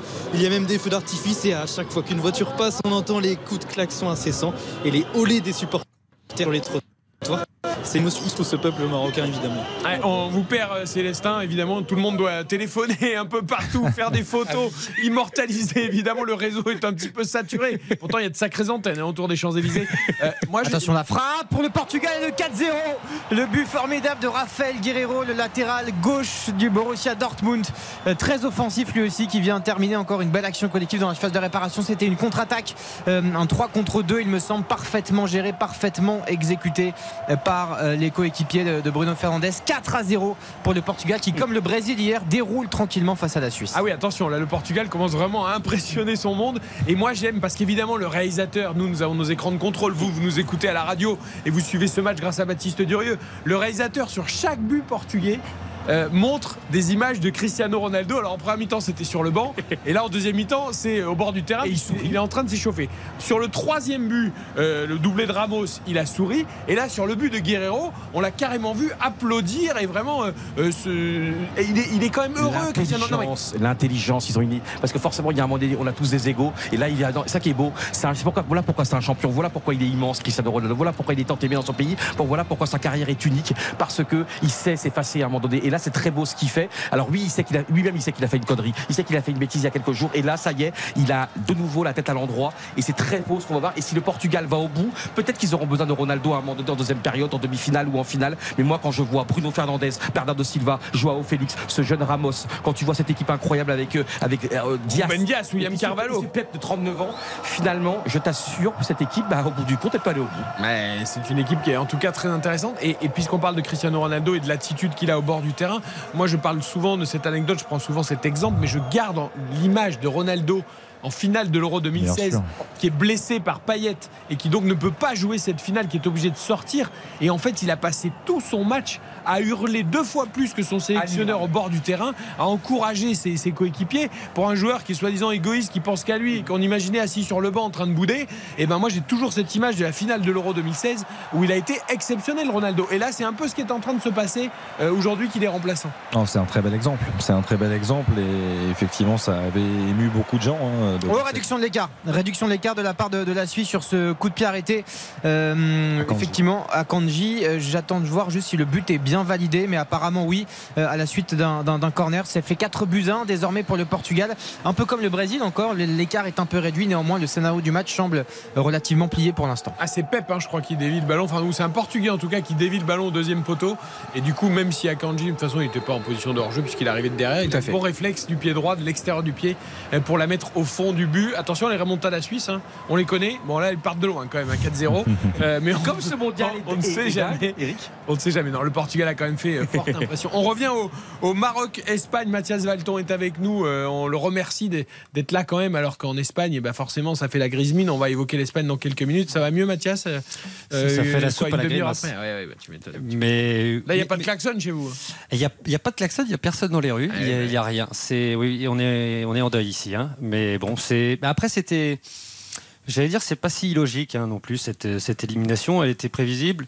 Euh, les, les journaux espagnols euh, disait justement que c'était euh, depuis le début du mondial que ça allait de mal en pire, en- entre guillemets, de mal en pis d'ailleurs. C'est vrai. Euh, oui, oui. que- Victoire, nulle, défaite. Et aussi dans l'impression laissée. hein. et- Exactement dans le jeu aussi. Et puis, euh, bon, on critique euh, beaucoup Luis Enrique qui s'est quand même beaucoup mis en avant aussi tout au long de son mandat. Je pense qu'il y avait aussi une stratégie de sa part, c'était pour enlever de la pression à ses joueurs, ce qui n'était pas idiot et, et que, et que justement toutes les critiques s'abattent sur lui.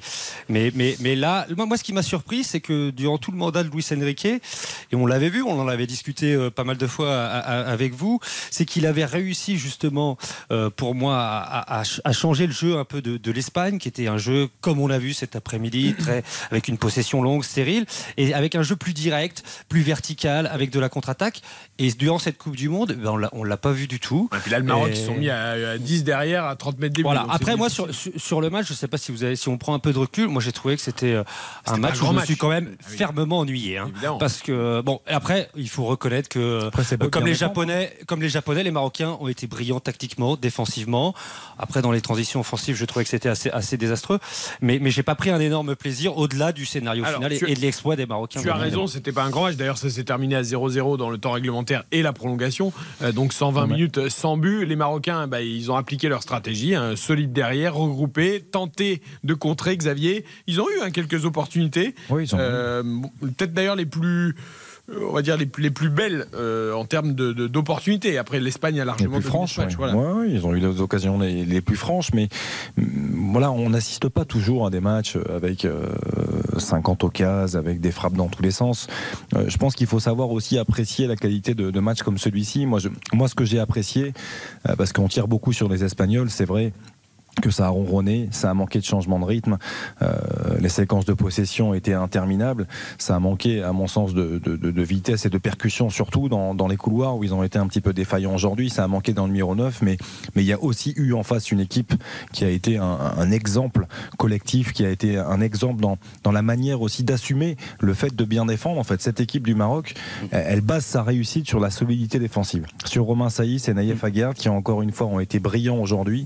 Et, et je trouve que voilà, ce, ce collectif, cette solidarité a été fantastique aujourd'hui. Et si les Espagnols n'ont pas pu plus s'exprimer, c'est aussi de la aussi et surtout de la faute de cette défense marocaine qui a assumé le fait de défendre et qui l'a fait remarquablement. Alors, je voudrais qu'on entende les héros du jour, évidemment. Ils sont nombreux et on va entendre toutes les réactions marocaines et notamment commencer par celle de Walid Regragui, le sélectionneur qui a pris la suite de Vaïd Alioudzic. Tu disais tout à l'heure, Yohan, il ne faut pas oublier le travail fait par Vaïd Alioudzic. Ah oui. Évidemment, euh, Walid Regragui est arrivé, il a profité de ce travail et derrière, il a su aussi mettre sa patte, peut-être avoir les bons mots, euh, resensibiliser à la cause marocaine des joueurs comme Ziyech qui s'était fâché Après, il n'aurait pas été là. hein. avec coach Vaïd. Voilà, il, n'aurait pas été là, Ziyech. hein, il n'aurait si- pas si été là, tout, euh, tout à fait.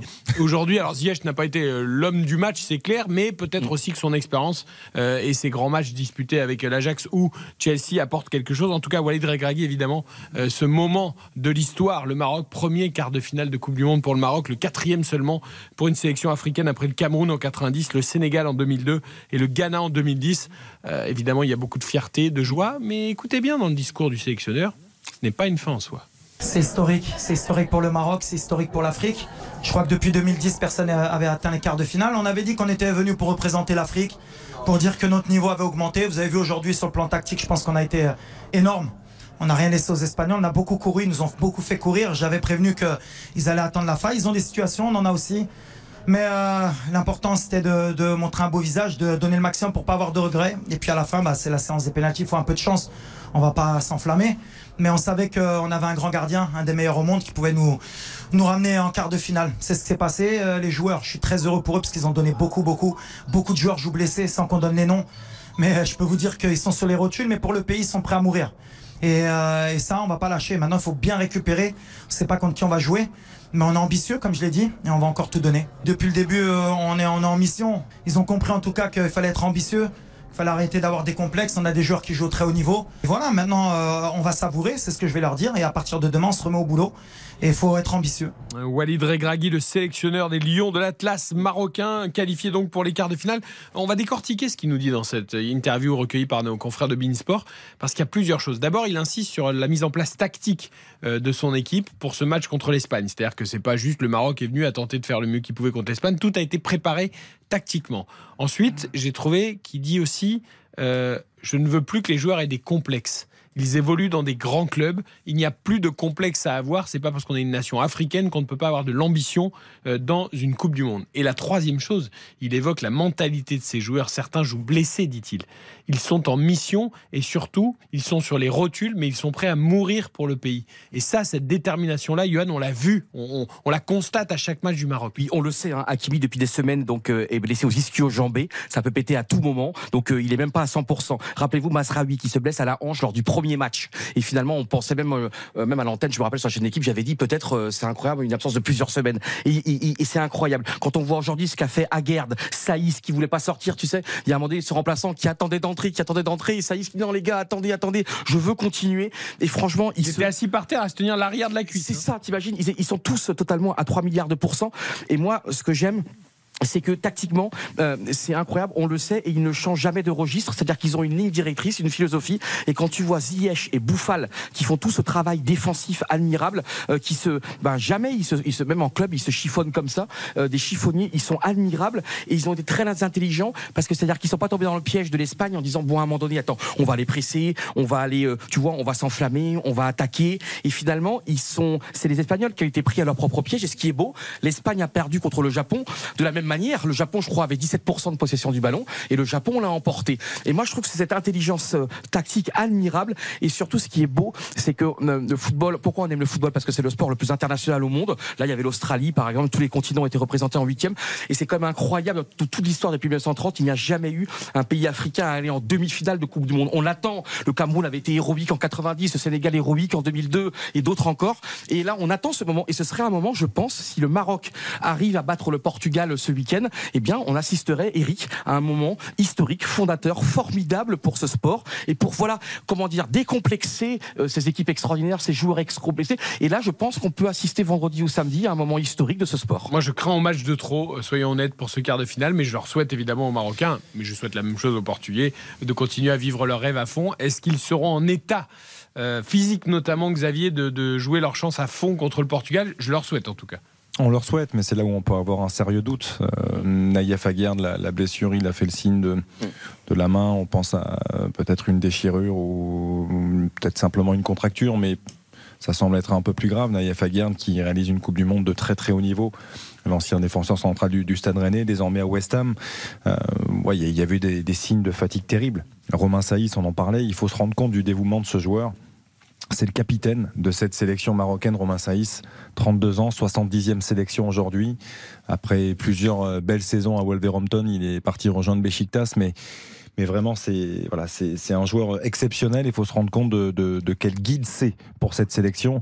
Malheureusement, ils vont être très affaiblis parce que c'est la force du Maroc euh, dans cette Coupe du Monde. Et le triplé, le triplé pour Gonzalo Ramos, magnifique piqué dans la phase de, de réparation pour fixer le, le Jan Sommer, le portier suisse. Ça fait donc 5 buts à 1 pour le Portugal qui continue de rouler sur la Suisse. Magnifique action et quelle histoire triplé pour Gonzalo Ramos. 4 buts, 4 sélections pour ce joueur de Benfica. C'est le premier de- euh, de la Coupe du Monde. hein. jeune attaquant de 21 ans effectivement premier triplé de la Coupe du Monde. Formidable. Et il est beau le but, hein, parce que le Ah, magnifique. est en fin, enfin, en fin de match. On n'est pas encore tout à fait en fin Non de mais là match. trois buts, ça peut être le héros de cette Coupe du Monde. hein. On se rappelle, le- on en a parlé de Toto Skilacci, 6 buts en 1990, mais là il a. Non, non, et vous oubliez qu'il a Mbappé. A- N'oubliez pas qu'il a Mbappé, on va en parler tout à l'heure, il à 5 buts. hein. T'imagines un peu, on se disait pendant tout l'après-midi, euh, euh, est-ce qu'il va, Cristiano Ronaldo va jouer, Cristiano Ronaldo va jouer, il y avait des trucs, des contre-rumeurs, des rumeurs, des contre-contre-rumeurs, il a mis Ramos, vous vous rendez compte, et là, tu te rends compte de la responsabilité qu'il y avait sur ce jeune homme, la responsabilité même s'il flambe avec Benfica depuis le début de la saison, et là, tu te rends compte un petit peu, il est choisi par son entraîneur, et il met trois buts en huitième de finale de Coupe du Monde, c'est la naissance d'un héros, tout simplement. Quel piqué il nous met. là. 21 ans, 21 ans, 20 juin 2001, c'est un 2001. Le, Magnifique. le- le geste est parfaitement maîtrisé parce que euh, la conduite n'est pas bonne. Parce qu'on voit le Un peu ballon, longue, le un ballon peu de longue. Joao Félix est, est très bon, mais le ballon lui échappe. Et en fait, du coup, il a plus que ce geste-là à faire. Et il le fait euh, de manière magistrale. Baptiste le disait, quatrième sélection, quatre buts. C'est incroyable. C'est voilà, c'est c'est un rêve éveillé qu'il est en train, en train de vivre Gonzalo Ramos, mais il a de hautes ambitions. Lui aussi. Quel choix de Fernando Santos quand même Mettre sur le banc Ronaldo titularisé, parce qu'il y a André Silva aussi par exemple qui Oui, pourrait- mais de, de quand on regarde depuis le début du mondial, Gonzalo Ramos, c'est lui qui entre à chaque fois. C'est-à-dire qu'André Silva est passé euh, derrière. Après, il aurait pu mettre un Joao Félix peut-être un peu plus axial ou tenter autre chose, mais il a confiance en Gonzalo Ramos. Il connaît sa qualité. Et à Benfica, il fait quand même une belle saison, même si en Ligue des Champions, ça a été un petit peu plus délicat pour lui. Le jour où tu es sélectionneur et où tu mets Ronaldo sur le banc, même si c'est un choix assumé et un choix de sélectionneur fort de par euh, euh, le groupe passe avant tout, comme c'est toujours le cas dans une sélection, euh, tu dois quand même, quand tu commences le match, te dire bon, j'ai mis Ronaldo sur le banc. Il faudrait bien que ça se passe plutôt à notre avantage parce que si ça se passe mal, évidemment, on va me tomber dessus. Eric, il a et, pris un et- le choix que tu fais, le mec met un triplé, bon, derrière, t'es. Puis Gonzalo Ramos, il assume aussi parce que c'est pas évident. Il sait que numériquement, en tout cas, il prend la place de Ronaldo. Et puis à noter qu'il est aussi auteur d'une passe décisive. Donc c'est un match complet, stratosphérique, passe décisive sur le but de Rafael Guerrero. Et puis à noter également que euh, Joao Félix a également fait euh, une passe décisive. euh, donc là sur le but à l'instant, mais également sur l'ouverture du score de ce même Gonzalo Ramos. Donc deux passes décisives aussi pour euh, le, le jeune joueur de l'Atlético Madrid. Donc euh, voilà, Et pour comme- l'instant c'est un bon match collectif aussi. Et comme tous les grands joueurs, Joao, Joao Félix, quand il joue collectif, eh ben, parce que c'est un joueur qui a beaucoup de talent, mais qui parfois croque un peu, dès qu'il dès qu'il épure un peu, dès qu'il joue comme qu'il faut, comme le jeu le demande, ben, c'est monstrueux. Et là, on a failli avoir un but. Et je pense que. Ah, pub. Non, non, mais allez-y, finissez. Non, parce que je pense que tu vois, euh, alors peut-être que c'est pas son système de jeu préféré à l'Atlético de Madrid, mais quand tu as un coach comme Diego Simeone, il t'apprend Il les bases, bientôt plus, l'humilité, le travail pour les autres, de travailler pour autrui, et je pense que toute sa vie, il remerciera entendu, d'avoir eu ce coach extraordinaire. On n'oublie pas Mathias Valton, on va y revenir parce qu'on est en train de parler de Maroc-Espagne, mais forcément le cinquième but portugais, euh, priorité au direct dans cette Coupe du Monde, le Portugal qui sera donc maintenant, il reste 22 minutes, je pense qu'on peut l'annoncer, même si, même si, on ne sait jamais, l'adversaire du Maroc en quart de finale. On y revient à cette équipe marocaine, j'ai encore des réactions des joueurs à vous faire écouter. RTL, on refait la Coupe du Monde. Eric Silvestro. On refait la Coupe du Monde sur RTL. Et on refait la Coupe du Monde comme tous les jours, du lundi au jeudi de 20h à 22h avec la fin des huitièmes de finale de cette Coupe du Monde au Qatar. 5 buts à 1 pour le Portugal face à la Suisse. Le Portugal qui sera donc dans quelques minutes, euh, 20 minutes tout de même, hein, il reste encore. Le dernier qualifié pour les quarts de finale, sans doute avec un triplé de Gonzalo Ramos qui a remplacé Cristiano Ronaldo dans le 11 du départ. Nous sommes toujours avec Mathias Valton, notre correspondant en Espagne, puisque nous analysons la déroute de la Rora éliminée par le Maroc euh, après-midi au tir au but avec Xavier Domergue, avec Yohan Rioux et avec Baptiste Durieux. On a entendu euh, tout à l'heure euh, Walid Regragui. Il y a eu des, grands hommes, il y en a eu beaucoup des grands hommes dans ce match, Euh, mais avant la séance des tirs au but et notamment le festival de Bounou, le gardien euh, marocain, il y avait un Sofiane Bouffal, il faut qu'on en parle quand même de ce joueur qu'on voit régulièrement en Ligue 1. Qui Vous a parlez fait- pas d'Amrabat, messieurs, parce que moi j'ai Ah, trouvé que aussi. c'était lui qui a été mais monstrueux. Alors, on Si va- on en vu parler, t'as et raison, Mathias. c'est- Il a été, je trouve fantastique ce joueur. Je le connaissais pas. C'est c'est vrai, Ah, c'est un joueur c'est- qui joue à, c'est un problème, à la euh, Fiorentina, milieu de terrain défensif Je la peux pas te regarder. Mais juste avant, j'aurais qu'on évoque Bouffal parce que Bouffal, évidemment, ça nous parle. C'est un joueur de Ligue 1 qui joue à Angers. Et, et honnêtement, Mathias, je sais qu'Amrabat a fait un boulot incroyable au milieu, mais Bouffal, euh, qui parfois est agaçant parce qu'il peut rater tout ce qu'il entreprend. Là, Xavier, il a quasiment tout réussi. Et puis dans des gestes de provocation et de dribble qui sont fantastiques. Bouffal, c'est un peu le, le talent à l'état pur. Il y a beaucoup de joueurs comme ça qui, qui sont extrêmement talentueux, mais qui peinent à le reproduire chaque week-end. Et c'est le vrai souci de Sofiane Bouffal depuis le début de sa carrière. C'est, c'est quelqu'un qui a, qui a été formé à Angers depuis tout petit, qui est parti pour s'émanciper à Lille, qui a fait une très belle saison avec le LOSC et ça suffisait de faire quelques bons matchs pour pouvoir partir en, en première ligue à Southampton, là où ça a été beaucoup plus compliqué. Il avait eu un prêt au Celta, il est revenu entre guillemets à ses premières amours et et aujourd'hui, euh, il est avec sa sélection. Il a beaucoup de poids. Une saison très difficile avec Angers, comme l'ensemble du club. hein. Saison compliquée, et après individuellement euh, aussi, même s'il crée toujours des différences, mais il y a pas mal de, de poids sur ses épaules, notamment depuis la blessure d'Amin Harit. C'est, il fait partie de ces joueurs de, de talent qui doivent faire la différence. Et aujourd'hui, il a assumé dans un grand rendez-vous. Ce sont souvent des hommes de grand rendez-vous, et il a prouvé aujourd'hui Sofiane Bouffal avec tout le talent, toute la qualité qu'il qu'il a. Euh, entrée de Cristiano Ronaldo euh, dans ce match. On rappelle, le Portugal mène 5 buts à 1, quasiment 75 minutes au, au compteur. Cristiano Ronaldo qui a récupéré également le brassard de capitaine. L'église est un peu remise au côté du village, puis on- au milieu du village, puis on va voir s'il va être décisif euh, ou pas. Ronaldo, on, on note également l'entrée de Vitina, milieu de terrain du Paris Saint-Germain, et également euh, l'entrée de Ricardo Horta, l'attaquant de Braga. Et en plus, ils peuvent euh, faire évoluer leur effectif comme ils le souhaitent, les Portugais, faire souffler un garçon comme Otavio qui, qui, qui abat beaucoup de, de- de boulot au milieu de terrain.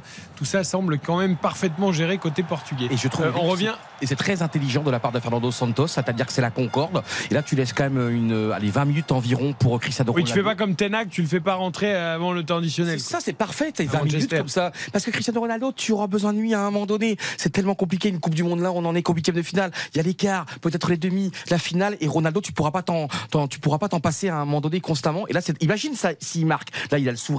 Il va jouer quand même 20 minutes en huitième de finale. La compétition est encore longue. C'est un management absolument parfait. Oui, là, s'il marque, ça compte plus. Je veux dire, celui qui a fait le taf et qui a mis le triplé, Oh, qui, a, a- a- a- a, a ouvert le score. On rappelle, oui, c'est vrai qu'il y a bon, un peu ce match. Il y a 9 buts en Coupe du Monde pour euh, Cristiano Ronaldo, qui a un, un- à égalité avec Yann Mbappé. Je crois, je crois quand même qu'il est à 8 buts, euh, Cristiano Ronaldo. Voilà. Je vous rappelle que Cristiano Ronaldo n'a jamais marqué dans un match. Exactement. En face à, à élimination élimination directe. Tout à fait, ouais. Et Messi Oui, maintenant a, pardon. a marqué cette année. Donc, euh, mais là, glo- et je pense globalement, qu'il veut faire comme Messi. Marquer Globalement, Messi là- euh, en élimination directe. il peut, il peut faire ce qu'il veut. Il aura pesé en rien sur, euh, sur le match. du Non, mais bien sûr, c'est pas ce qu'on est en train de dire, mais il a été parfait dans l'attitude quand il était sur le banc, quand il a été au bord du terrain. Maintenant, il joue 20 minutes. S'il marque son but, ça le remet complètement dans, les, dans, le, dans le collectif Bien sûr. portugais, et ce serait très bien, parce que moi, j'en ai marre du Ronaldo bashing en permanence. Exactement d'accord Et avec je trouve que c'est bien que ce joueur, ça reste un immense joueur. Et je veux pas que ça- il est hors de question que ce soit ces six derniers mois, oui, très compliqués, ou peut-être qu'il se comporte pas parfaitement, qui va quand même, euh, c'est pas six mois qui vont ruiner une carrière extraordinaire, un parcours extraordinaire, son parcours d'enfant, d'adulte, de d'adolescence, qu'il a dû en, tout ce qu'il a dû subir. Non, a et 37 moi, franchement, dans ses côtés, pendant six mois, il se comporte éventuellement un peu plus mal, et c'est dur de décliner. Il a 37 ans. Enfin, il, faut, il faut se rendre compte ça, des choses. C'est-à-dire qu'aujourd'hui, on demande à un joueur de 37 ans de faire ce qu'il faisait. Le coup franc, euh, il y a le 10 coup ans. franc, les amis, avant de reparler du Maroc, parce que là, il y a Ronaldo, on lui laisse évidemment le coup franc, Baptiste. Va-t-on retrouver le Cristiano qu'on a tant aimé avec euh, le Real Madrid, avec Manchester United aussi, le coup franc, les bras et les jambes qui sont écartés évidemment, le souffle profond pour le numéro 7 du Portugal qui va s'apprêter à tirer ce coup franc. On est un peu loin quand même, on est à, à peu près 30 mètres des cages de Yann Sommer, 5 buts 1 pour le Portugal, 75 minutes de jeu, le coup franc qui est tiré. Ça part fort, mais ça part dans le mur, euh, malheureusement, et un peu comme d'habitude. Alors, il 5 était, buts 1 très pour le loin, Portugal. il était très loin, il a tenté de mettre une Parti mine euh, fort en espérant qu'elle trouve le mur, parce que ça partait bien quand même, ça partait très bien. Je sais pas qui l'a pris dans les abdos, mais c'est parti quand même très très fort, hein, la frappe de Cristiano Ronaldo. Et Baptiste, t'es quand même incroyable. C'est-à-dire que t'es es dithyrambique à outrance sur Kylian Mbappé, et, et là, et là t'es en train de me, de- de me fusiller Cristiano Non mais Ronaldo. alors, tu sais le problème, c'est Olivier Giroud l'a entendu tout à l'heure entre 20h et 21h avec Julien Courbet dire au micro RTL de Philippe Sansforge, euh, les jeunes aujourd'hui ils sont pressés, ils sont euh, etc etc. Et ben Baptiste c'est un peu pareil, il, il écrase Ronaldo l'ancienne génération là comme ça, incroyable. pour passer à la suite. Attention, je- je n'écrase personne. Je, Non, mais ça, je Ah, vous. Attends, attends, je, je constate. Et euh, c'est pas faire, à l'instant T. c'est pas faire injure à Ronaldo de dire que Mbappé est un peu plus influent et fait une meilleure Coupe du Monde que, Aujourd'hui. que votre ami. C'est- euh, c'est- c'est parce que t'as dit. Autant de ballons d'or qu'il a, tu- c'est formidable. Mais voilà, je dis, je constate. Voilà. Mais Mais après, soyez dans le passé. Aucun respect, bien- aucun respect les jeunes. Ouais, mais j'aime bien cette jeunesse. Moi, je suis un vieux con de 44 ans. Et franchement, Baptiste, alors parfois, il, va- il a un peu bruit de coffre et c'est toujours argumenté. Et c'est important, les argumentations. Et je défendrai toujours notre petit Ah non, jeune mais, Baptiste. mais bien sûr. Merci, mais, moi, je- non, mais moi, il n'y a aucun problème euh, là-dessus. Mais vous Je- allez faire le quart d'heure américain au Macumba si vous voulez après je avec Baptiste. juste- Attends, je, m'approche de Baptiste. Je dis juste que j'aime bien la mesure et le côté un peu euh, pondéré. C'est-à-dire que je- aujourd'hui, moi, je ne peux pas entendre euh, des, des choses euh, terriblement négatives sur un mec comme Cristiano Ronaldo. À 37 ans, 195e sélection ce soir, 118 Totalement buts. On va pas refaire son CV, mais je, enfin. Moi, les gens qui le critiquent gratuitement, le bashing, comme parlait Eric à l'instant, c'est pas possible. Mais je critique pas. Non, mais je constate qu'à non, Manchester, il est sur le banc. Je que- constate que ce soir, il est sur le banc. Qu'un mec de 21 ans met un triplé à sa place. Je constate. Il n'y a aucun jugement. Ce sont des faits. Tu oublies 20 ans extraordinaires Mais- de rêve. Il nous a fait rêver en Champions League le mardi soir, Oui, mais- le mercredi soir. Rappelle-toi quand il était lié au début avec Manchester United, c'était, il faisait rêver les foules. Tout le monde le haïssait, tout le monde haïssait Manchester United moi aussi, il m'a fait rêver. Mais moi aussi, il m'a fait rêver. J'ai- J'aime trop ce sport pour, pour oser dire que Ronaldo ne m'a jamais fait rêver. Je dis juste que les, coachs, le sélectionneur, que euh, Ten Hag, c'est- ils sont pas fous. Voilà. C'est tout. Allez, on revient au Maroc-Espagne. On va pas lancer le débat sur Ronaldo, mais c'est intéressant. Je le garde peut-être pour, ce, sûr. pour ce week-end avant, avant le match du Portugal euh, face euh, Cinq au Maroc, un. justement. 5 buts à 1, en effet, euh, pour le Portugal à 12 minutes de la fin du temps Oh, réglementaire. Eric, j'ai pas ton avis d'ailleurs. Toi, t'en penses quoi de Cristiano Ronaldo? C'est vraiment euh, ton opinion, ton cœur. Qu'est-ce qu'il dit ce soir? Moi, je l'ai toujours défendu, Cristiano Ronaldo, euh, sauf au tout début. Au tout début, c'est vrai qu'il m'agaçait un peu, je le trouvais euh, euh, particulièrement agaçant. Euh, Il était dans mon, ma fameuse équipe de croqueurs, tu sais, ceux qui jouaient tout seuls et qui se regardaient jouer. Mais je trouve qu'avec les années, euh, même si ça a toujours été un égoïste, euh, parce que c'est un grand champion et qu'il a envie de marquer les années de l'histoire, je trouve quand même qu'il a évolué, son jeu a évolué, il a su s'adapter, il a su garder une condition physique exemplaire, il a changé de club, il a changé de pays, il a toujours gagné, il a toujours marqué dans tous les pays où il est passé. On a vu la difficulté de Lionel Messi l'année dernière au Paris Saint-Germain, c'est pas facile euh, de changer de pays, de culture. Bon, Messi en plus il était resté toute sa vie au Barça, donc c'est différent. Et, et si tu veux, pour moi, j'ai toujours le, j'ai l'impression que c'est le gentil Messi et le méchant Ronaldo. Et ça m'énerve parce que ce sont deux immenses joueurs. Et je prends toujours le même exemple pour moi, c'est comme Federer et Nadal. C'est-à-dire que euh, tu peux préférer un ou l'autre, mais tu ne peux pas détester l'un ou détester l'autre. Ces joueurs sont tellement immenses que tu, tu- tu dois avoir du respect pour Ils celui que tu n'aimes pas, d'ailleurs, que tu aimes moins. à travers cette rivalité d'ailleurs. Et moi, ce que bah, pour moi, Ronaldo, une image, c'est évidemment le. Il est avec le Real Madrid, il fait un match extraordinaire au Juventus Stadium. On en a déjà parlé. hein. Et là, il y a une ovation, de Ovation, standing ovation des supporters Bianconeri. Et quelques mois plus Ouais, tard, il est tellement ému. Quelques mois plus tard, il signe à la Juventus. Et Mathias Valton, qui a suivi longtemps, longtemps, euh, le Real, le Barça et toute la clique, euh, on a souvent ce débat à l'antenne dans le Conseil de l'Europe, dans RTL Foot. Euh, je vous invite d'ailleurs à écouter toute l'année le, le foot sur l'antenne de RTL. Euh, Messi, euh, moi j'ai souvent été dur avec Messi parce que parfois je trouve qu'il renonce trop vite, euh, qu'il baisse la tête quand ça se passe mal, euh, même avec son pays. Bon, mais, mais je dis, je suis le premier à dire que c'est peut-être le plus grand joueur de l'histoire, en tout cas des, des- des 15 dernières ou 20 dernières années. Il faut le, enfin, c'est pas parce que Messi n'est pas mon joueur préféré que je vais pas dire que Messi est pas un grand joueur. Et, et- mais si tu veux, Messi, j'ai l'impression que il peut faire tout et n'importe quoi. Il y a jamais la moindre critique ou très peu.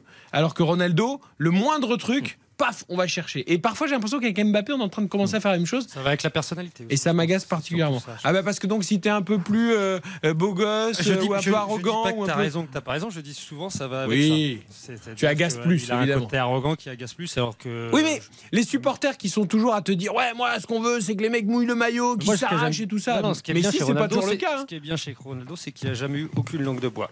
Je veux être le numéro un, je veux être le meilleur. Il l'a toujours dit. Il assume tout ce qu'il dit, tout ce qu'il pense. Et ça, c'est vrai que c'est assez agréable pour nous, en tout cas journalistes. Messi, en revanche, pour euh, avoir des déclarations de Messi, c'était toujours un peu plus compliqué parce qu'il s'exprimait, il s'exprimait jamais. Mais euh, moi, ce que j'aimerais, messieurs, je vais vous le dire, euh, puisqu'on parle de ces deux joueurs-là, je trouverais que ce serait très beau. alors si la France perd, que, que le Portugal, que ce soit une finale Portugal-Argentine, parce que ce serait l'apothéose de ce, ce- ce- ce- ce- ce duel mythique. Et, et ces deux joueurs qui n'ont pas gagné de Coupe du Monde, et il y en aurait au moins un qui en aurait une, et je trouverais ça fabuleux. Ah si, mais il a, Ah, je comprends, même si je ça comprends raison. cette, euh, cette J'imagine voir Portugal-Argentine, Cristiano Ronaldo face à Lionel Messi. L'apothéose une- de ce. Enfin, franchement. C'est l'épilogue. C'est l'épisode final. Donc, C'est la dire- dernière bataille. Ça veut dire qu'il n'y a toujours pas de transmission de témoins, qu'on va avoir encore un ballon d'or qui va revenir chez l'un des deux. euh. Attends, mais Messi, comme il est prodigieux pour l'instant. Moi, si Messi. Non, il fait une très gagne, bonne, il fait une Messi très bonne Coupe du Monde. pas d'autres Coupes du Monde, Mais, hein. mais, mais l'Argentine, mais l'Argentine n'est pas du tout euh, prodigieuse. hein. Ouais, mais pour l'instant, Messi la porte. Messi la porte contre le Mexique le jour où il faut leur deuxième match? Il la porte en huitième de finale le jour où Messi il faut. fait une super Messi, Coupe du pour l'instant est fabuleux. Moi, je rêve. Alors, je comprends totalement hein, euh, ce que tu, euh, ton pronostic ou ton souhait. Moi, je rêve. Moi, je rêve de France, euh, France Argentine parce que France Brésil on l'a déjà eu et France Argentine, c'est vrai. Mais- un, un dernier match face à Lionel Messi, ce serait. Soyons un peu égoïstes. Euh, nous qui préparons des débats toute l'année sur le foot et notamment évidemment sur le Paris Saint-Germain qui est le club qui jouera les- la Ligue des Champions contre le Bayern Munich. Ce qu'il faut, c'est un Mbappé Ronaldo en demi-finale. De l'autre côté, il faut un Messi Neymar en demi-finale. Voilà. Et après, tu as la, la guerre des quatre, les trois joueurs du PSG, lequel va rentrer heureux, les- Fantastique. les- lesquels des deux autres vont faire la tronche pendant six mois. Est-ce que le PSG pourra s'en remettre Est-ce que Messi, Neymar ou Mbappé sera heureux et les autres seront dégoûtés Qu'est-ce qui va se passer dans le vestiaire Tu les vois, on a déjà, un mauvais esprit, on a déjà deux mois de débat assurés grâce à ça. Évidemment, il faut qu'à l'arrivée, ce soit Mbappé qui gagne pour que la France soulève la coupe. Et alors là, alors là Moi, je sens quand même le, le- le Ronaldo Neymar. Mais bon. Ronaldo, Neymar Donc Brésil-Portugal. Ok, non mais. Pourquoi pas Je prends aussi. Euh, petite parenthèse euh, sur, sur le Paris Saint-Germain, sachez qu'ils sont complètement fous en ce moment de ce qui se passe avec Neymar. Voilà, c'est extrêmement tendu. Et deuxième élément, ils sont à fond sur Gonzalo Ramos, le garçon qui vient de marquer un triplé. Ils étaient déjà très intéressés. On connaît évidemment Dès les qu'il y a un liens. joueur qui brille, le PSG dessus. donc. Non, non, on connaît les liens. J'espère qu'il était avant parce que. On, co- on connaît les liens entre Luis Campos et le Portugal, évidemment, et Antonio, Antero Henrique aussi. Donc c'est un joueur qui est, en tout cas, Enfin là, Luis Campos, c'est pas Monaco. Tu fais pas venir euh, Gonzalo Ramos. C'est pas assez bling bling euh, pour le PSG, même s'ils veulent faire du moins bling bling. euh. Ah mais si, c'est Et puis que tu complètement- dis à Hugo Ekitike sur qui t'as mis 40 millions? Bah, C'est un autre mec qui va venir jouer en remplaçant on va, Mbappé. on va juste face à face avec cette frappe de Ronaldo, le but Le but de Cristiano Ronaldo Ah non, position de hors-jeu, je crois, parce que je le vois assez déçu, Cristiano. Mais il était parfaitement lancé en profondeur et je crois que c'est une frappe du pied gauche euh, parfaite dans la surface de, de réparation, forte à ras du sol, qui est venu tromper Yann Sommer. Mais effectivement, position de hors-jeu. On est passé tout près du but de Cristiano. L'image est géniale. Pourquoi Parce que il, bon, il est bien hors jeu. Il, il va marquer son but et derrière, il a souri pendant tout le match. Mais là, on lui refuse le but et là, c'est tac le masque. Fermé. C'est-à-dire que ça, ça, il, il supporte pas ça. Non, mais, ça- Mais moi j'aime ça. Mais c'est le compétiteur, c'est c'est le compétiteur qui est toujours dans la performance et, et c'est ce qui a c'est ce qui a guidé, c'est ce qui a motivé sa carrière et c'est voilà moi je suis, je suis, je suis très admiratif de, de ce genre de- d'attitude et de, de comportement. Allez, je suis d'accord que c'est son, c'est le seul joueur au monde à avoir marqué lors de revenir 5 sur coupes du monde, 5 coupes du monde quand même, c'est ça. 2006, 2010, 2014, 2018 et 2022. Ronaldo est un monument absolu et j'aimerais bien qu'il marque encore là. Et quand tu te dis que Neymar, en marquant un peu sur penalty euh, contre la Corée, a égalé Pelé et Ronaldo, le Brésilien, en marquant dans trois Coupes du Monde différentes, ce qui est déjà un immense exploit. Ronaldo, il a marqué dans cinq Coupes du Monde. T'as raison de le souligner. Cinq Coupes du Monde C'est le, c'est le seul. hein. Un géant, 5-1 pour le Portugal face à la Suisse. Pas de but pour Ronaldo, un triplé de Gonzalo Ramos notamment. On marque une courte pause. On finit notre dossier Maroc-Espagne. Et on salue. Lucas Je voudrais vraiment qu'on- Je voudrais vraiment qu'on écoute Sofiane Bouffal qui a été l'un des héros du match. Et puis euh, bah, savoir si en Espagne on va virer ou pas Luis Enrique du poste de sélectionneur. Et on terminera l'émission sur Kylian Mbappé. On sait tous qu'il a envie de la gagner. Guy Stéphane aujourd'hui a des propos très forts sur euh, l'attaquant des Bleus. RTL, on refait la Coupe du Monde. Eric Silvestro. On refait la Coupe du Monde sur RTL. Et on refait la Coupe du Monde jusqu'à 22h avec la fin des huitièmes de finale Portugal-Suisse. Baptiste Durieux, pas d'évolution du score pendant la pub. 5 buts à 1, 85 minutes de jeu. Le Portugal en route vers les quarts de finale. Mais Ronaldo qui chassait encore un but là, il a été devancé par un défenseur suisse de quelques centimètres. Le Portugal donc affrontera le Maroc en euh, quart de finale. Le Maroc tombeur de l'Espagne au tir au but, 3 tirs au but à 0. Rendez-vous compte, les Espagnols, Mathias Valton, notre correspondant d'Espagne, est avec nous. Les Espagnols n'ont pas inscrit le moindre tir au but dans la séance. Tu, tu- tu laisser passer le trop lent de Baptiste là Tu je, je- je l'ignore. Ah. Pardon, Mathias, je suis désolé. Il n'y a, pas de souci, Xavier. Et, et non, non, euh, Eric, tu as raison parce qu'en plus, c'est les trois tireurs, c'est les, c'est les trois premiers, c'est les seuls qui ont été choisis par Luis Enrique. Il l'a reconnu en conférence de presse. Et ce sont trois tireurs qui sont habitués à quasiment jamais euh, rater leur penalty. Soit Sarabia, Solaire, qui en a mis une, je ne sais combien Avec avec, euh, Valence. Solaire, la manière et dont il se présente. Qui est un- un Et- aussi un brillet. Oui, je suis d'accord. Mais Et ce que disait Xavier tout à l'heure, Solaire, sur il va les mains dans les poches. la détermination, on a senti la course d'élan. Xavier avait entièrement terrible. raison. On sentait qu'ils n'avaient ils avaient pas envie de marquer, entre guillemets, ou qu'ils avaient déjà peur, avez ça peur, tremblait. ouais, je sais pas. Mais oui, oui, ben, zé- zéro but, ouais. Et puis après, bon, voilà, comme tu disais, on va, on, on- on va voir euh, ce qui va se passer euh, à la tête de cette sélection. Euh, Luis Enrique, son, son contrat se terminait à la fin du mondial. Euh, il espérait que ce soit le 18 novembre, bah, c'est un peu plus tôt que prévu. Euh, Décembre, et- parce et que donc, novembre, il a la dit- n'aurait pas été commencée. Mais... 18 décembre, tu as raison, exactement. Et, donc, il, a dit là, aux, aux médias espagnols qu'en gros, là, il avait qu'une seule envie, c'était de rentrer chez lui et qu'il verrait ça la semaine prochaine avec Luis Rubiales, qui est le président de la fédération. Euh, et déjà, avant la Coupe du Monde, euh, il se disait ici qu'il n'allait pas poursuivre, quel que soit le, le résultat. Il a eu notamment aussi des contacts avec l'Atlético de Madrid, qui pense peut-être à changer d'entraîneur. euh, voilà. Et les candidats euh, actuels à, à la tête de, de la Roja, ce serait euh, Marcelino, l'ancien entraîneur de, euh, de Valence, de De Villarreal, de Bilbao. Euh, voilà. Non, non. Non, non, je peux Et- leur passer et- Marcelino, qui est, un, qui est un entraîneur qui fait généralement très très bien jouer ses Le tout équipes. petit Marcelino. Exactement, qui était un ancien numéro 10 euh, brillant en Liga. Et, euh, et autrement, ce serait aussi, on parle beaucoup de Luis de la Fuente, qui est euh, l'entraîneur des, le sélectionneur pardon, des, des espoirs, euh, qui, a, qui a qui a été médaille d'argent d'ailleurs à, à Tokyo euh, lors des Jeux Olympiques, qui a gagné 1 euro avec les moins de 21, 1 euro aussi avec les moins de 19 qu'il avait avant. C'est quelqu'un du, du sérail, du giron de la fédération et qui est aussi très apprécié des, des joueurs, qui connaît, qui les a fait monter aussi euh, en, en équipe A. Donc voilà, ce sont les deux noms qui ressortent. Rassure-moi, Mathias, on tourne la page Sergio Busquets. Là, on a, on a vu que voilà, Alors- quand il y a de l'impact physique, eh ben, il est cramé. Sergio ami Busquets a, a- a dit euh, je passe après la sélection. Donc Sergio Busquets Oh, a laissé son avenir en ce moment. Le problème, c'est que j'ai vu une déclaration de Ferran Torres qui a dit on va tout faire euh, pour dire aux anciens, dont Busquets, euh, de rester.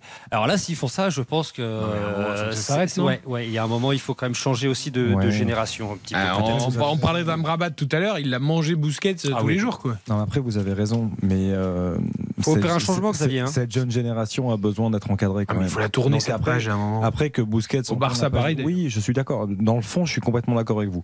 Mais quand on regarde cette génération-là, euh, on- voilà, hormis Alba, Le manque d'expérience, ça c'est clair. hormis Alba et Busquets, Je veux dire, c'est globalement quand même, c'est c'est très jeune. Emeric Laporte a de l'expérience, mais en Carvaral. au sein- oui, voilà, Aspilicueta, Carvaral, mais on va voir aussi. On va attendre de voir ce qui va se passer. Je- Karine Galli d'ailleurs nous a envoyé un message. Vous savez qu'elle adore César Aspilicueta. On va le dire à nos auditeurs puisque quand elle est avec nous, elle l'encense en permanence. Elle a dit c'est pas compliqué pourtant. Quand Aspi ne joue pas, ça va pas. Et voilà. Non, mais pour le coup, il y a quelque chose de, de difficilement compréhensible, et c'est bien d'avoir Mathias avec nous. C'est que il me semble que depuis le début du mondial, Marcos Llorente n'avait pas joué du tout. Euh, C'est-à-dire qu'aujourd'hui, tu lances Marcos Llorente dans un rôle de latéral droit qu'il a déjà occupé. hein. Donc le, Mmh. le poste, il, voilà, bon, il le connaît. À la limite, c'est pas là où il est le meilleur, pour moi en tout cas, mais il le connaît. Et au dépend de Carvajal et Aspilicueta que tu as, que as fait euh, tourner au fil, de, au fil des matchs. On parle un peu de Sergio Ramos, euh, Mathias, qui, on rappelle, est On un lui répondra après à ma question, Mathis. Non, pardon.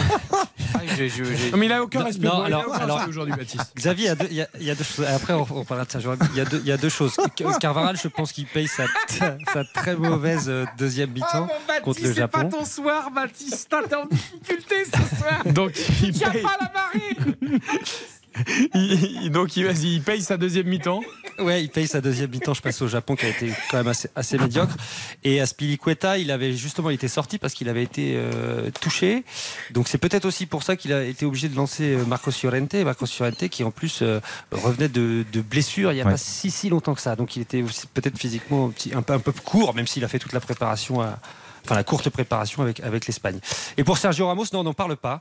On n'en parle pas du tout parce que, au, fond, tout le monde pense que c'était un, choix plutôt judicieux euh, parce que Sergio Ramos prend, beaucoup de place. Mais c'est peut-être le leader qu'il a finalement man- manqué. Le but absolument fantastique pour le Portugal inscrit par Rafael Leao. Son deuxième but déjà dans la compétition alors qu'il est remplaçant. L'ailier euh, absolument fantastique, ancien Lillois aujourd'hui à l'AC Milan qui vient euh, dans la surface de, de réparation enrouler cette frappe qui atterrit dans le petit filet. Ça fait 6 buts à 1 pour le Portugal Vas-y, face à la Suisse. Quel carton. C'est un carton. Et là, en C'est plus, une c'est c'est un, prestation c'est un mouvement collectif sur le côté gauche avec double 1-2, euh, lancé en profondeur Léao qui fait la spéciale, qui crochette vers l'intérieur, qui enroule la Non frappe. mais Eric, le Portugal est tout simplement sublime. Et là, c'est un, un coup énorme. Déjà, la Coupe du Monde, elle est exceptionnelle, elle est fantastique, il y a des histoires de dingue. Et là, gagner 6-1 contre la Suisse, mais la Suisse, c'est absolument très très sérieux. Et bien là, euh, ça te pose même, euh, t'imagines les autres équipes, comment ils vont devoir maintenant euh, appréhender de jouer cette équipe portugaise. Là, pour moi, euh, ça a une tête de favori, ça a une tête de, t'imagines la confiance dans cette équipe avec le, le- Et là, regarde ce but, comment il l'enroule, il l'enroule, il l'enroule, il l'enroule, mais c'est absolument. et le gardien est totalement C'est sans, Mbappé bis. hein. sans réaction. Ouais, c'est une Mbappé bis. Mbappé bis. Ouais, mais c'est curieux de voir Sommer. euh, Ouais, je pense qu'il est pris, il anticipe euh, légèrement. Parce qu'il euh, est complètement une photo. figé, complètement figé sur ses Il se baisse, surpris par la puissance peut-être de la, la- la frappe de Raphaël Léo parce qu'elle replonge très Oui. vite, mais elle est quand même assez axiale quoi. Elle est pas, elle est pas collée Quel au poteau joueur, non plus. hein. Ah, bah, c'est Il, un joueur fantastique. il en a peut-être marre d'aller chercher le ballon dans ses filets aussi. Oui, oui, c'est pas possible, t'as raison. Mais. Mathias parlait de Sofiane Amrabat. C'est vrai que c'est intéressant euh, d'évoquer un peu Sofiane Amrabat parce qu'il a, il- Mathias a connu son frère aîné. En revanche, Oui. Nordine Oui. qui, a- qui Oui, a joué en, en Liga plusieurs Exactement. saisons à Malaga, à Leganés. Et C'était un beau joueur de ballon. Ouais, un beau joueur de ballon. Et puis il connaît, il connaît trop Bounou aussi. hein, Bien sûr. pour le coup. Oh, bah, ça, il, ça, il le connaît bien. il le connaît je bien, savais qu'il allait faire une belle séance de pénalty Eh parce oui. qu'il il en a déjà fait avec Séville des, des très jolis. Mais Sofiane Amrabat, euh, Mathias a raison. Il réalise une Coupe du Monde exceptionnelle, mais c'est un, un joueur fantastique. Et il a prouvé encore aujourd'hui, le milieu de terrain de, de la Fiorentina, qui, qui équilibre vraiment tout. On est toujours en recherche d'équilibre et, et lui, il le fait naturellement. C'est-à-dire que c'est un vrai bon joueur de foot. Mais en plus de ça, il a une activité et une capacité à récu- de- dans la récupération qui est euh, assez exceptionnelle. Allez, écoutons une dernière réaction marocaine chez nos confrères de Beansport, celle de Sofiane Bouffal. Elle est très courte, mais écoutez la fierté qui ressort des propos euh, de l'ailier euh, marocain après cette qualification, donc au détriment de l'Espagne. de d'écrire l'histoire. Honnêtement, les émotions, c'est les émotions qu'on a eues durant ce match-là, c'est incroyable.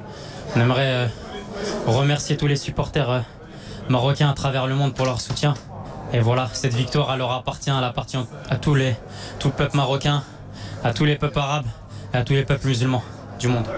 Voilà, bravo. Maroc, donc tombeur de l'Espagne au tir au but, 3 tirs au but à 0 avec la super perf quand même de Sofiane Bouffal individuellement en tout cas. Euh, Mathias Valton, on peut te libérer, il reste 6 minutes d'émission. Est-ce que tu veux rester avec nous quand même pour évoquer euh, ce joueur que tu as failli tant accueillir en Espagne, Kylian Mbappé, qui brille? Ah, tu veux remuer le couteau. qui, qui brille, qui brille avec l'équipe de France depuis le début de la compétition. Parce que Guy Stéphane en a parlé cet après-midi et c'est relativement intéressant. Juste avant, c'est terminé. Ça y est, le Portugal qualifié 6 buts à 1, victoire étincelante. On rappelle triplé de Gonzalo Ramos, le but de Pepe, le défenseur euh, ex du, du Real Madrid, le but de Guerrero et le but de Lao en fin de rencontre. C'est Akanji qui avait réduit l'écart pour la Suisse. Mais quel match, quelle prestation collective et individuelle de la part du, Portugal, plus que jamais engagé dans cette compétition et qui affrontera donc le Maroc en quart de finale. Match à venir, ce sera le 10 décembre à 16h, juste avant le match de l'équipe de France. Quel après-midi on va passer samedi euh, et le futur adversaire éventuellement des Bleus si les Bleus se qualifient contre l'Angleterre. Donc samedi 16h Portugal-Maroc, 20h, soirée spéciale évidemment équipe de France dès 18h30 avec Christophe Paco pour on fait le match jusqu'à 19h30 et puis l'avant-match avec Alain Bogossian et le match en intégralité avec Philippe Sanfourche, Nicolas Jean-Jean et Morad Djabari, ce sera à 20h. Alors, on va voir euh, ce que TF1 va choisir, évidemment, parce que TF1 a 3. On s'en fiche de TF1, on fait de la radio, nous, Yoann Rioux.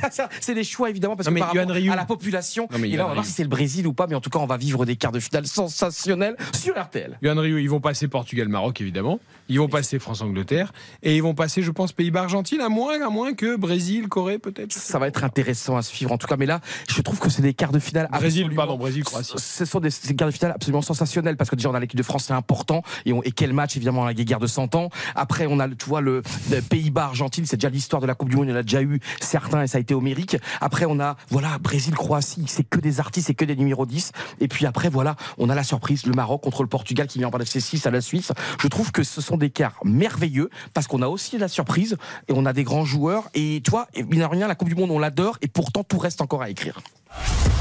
RTL, on refait la Coupe du Monde. Quel cri du cœur Comment voulez-vous interrompre un cri du cœur pareil? Il nous reste 5 petites minutes. Je voudrais vous faire écouter les propos de Guy Stéphane à propos de Kylian Mbappé. Aujourd'hui, lui qui évidemment est au plus près, l'adjoint de Didier Deschamps qui vit tout ça de l'intérieur. Il a souvent des choses à dire, Guy Stéphane. Euh, c'est pas euh, voilà, un robinet d'eau tiède quand il est en conférence de presse. Tu sens même que parfois il est un peu sur la retenue, qu'il aurait presque envie d'en raconter plus, mais il y a des choses qu'on ne dit pas évidemment aux journalistes dans, dans une grande compétition. Mais écoutez, sur Kylian Mbappé, les propos sont clairs, limpides. On sait tous que Kylian Mbappé a fait de cette Coupe du Monde son objectif principal. C'est confirmé par l'adjoint Didier Deschamps. Sûrement qu'on peut toujours mieux faire, sûrement. Je crois que l'équipe, comme elle est euh, composée là, comme Didier l'a composée, bon, les quatre défenseurs et au milieu, euh, vous avez vu qu'il y avait eu euh, quelques changements aussi. Et la manière dont elle est composée, cette équipe, avec les joueurs qui la composent, il faut accepter des déséquilibres. Il faut les réduire, tenter de les réduire, mais il faut les accepter. Sinon, on joue pas avec tous ces joueurs offensifs. Il arrivera un moment, peut-être que ce sera un autre joueur qui fera la différence. C'est arrivé déjà par le, par le passé.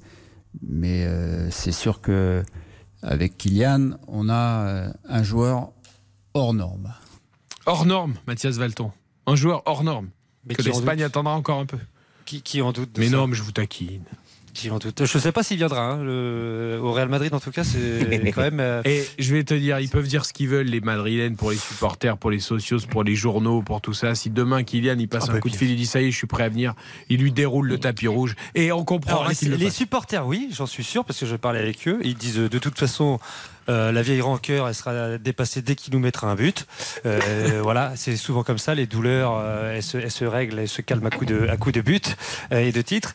Mais au, sein du club, par contre, je- j'en ai même parlé récemment, parce que justement, après les performances de, de, de- de Mbappé là, lors de cette Coupe du Monde, et je peux vous dire que c'est pas aussi. Ils, sont, Ouais. non, ils ont été vexés. Je Oui, bah, bien sûr qu'ils ont été vexés. Il faudra trouver une manière intelligente de, de- de Et présenter le- la chose. Et le, Real est au-dessus de tout. Quand tu as Vinicius Junior, quand tu as des, à la fois des joueurs. euh, Et ex- Benzema n'est pas éternel.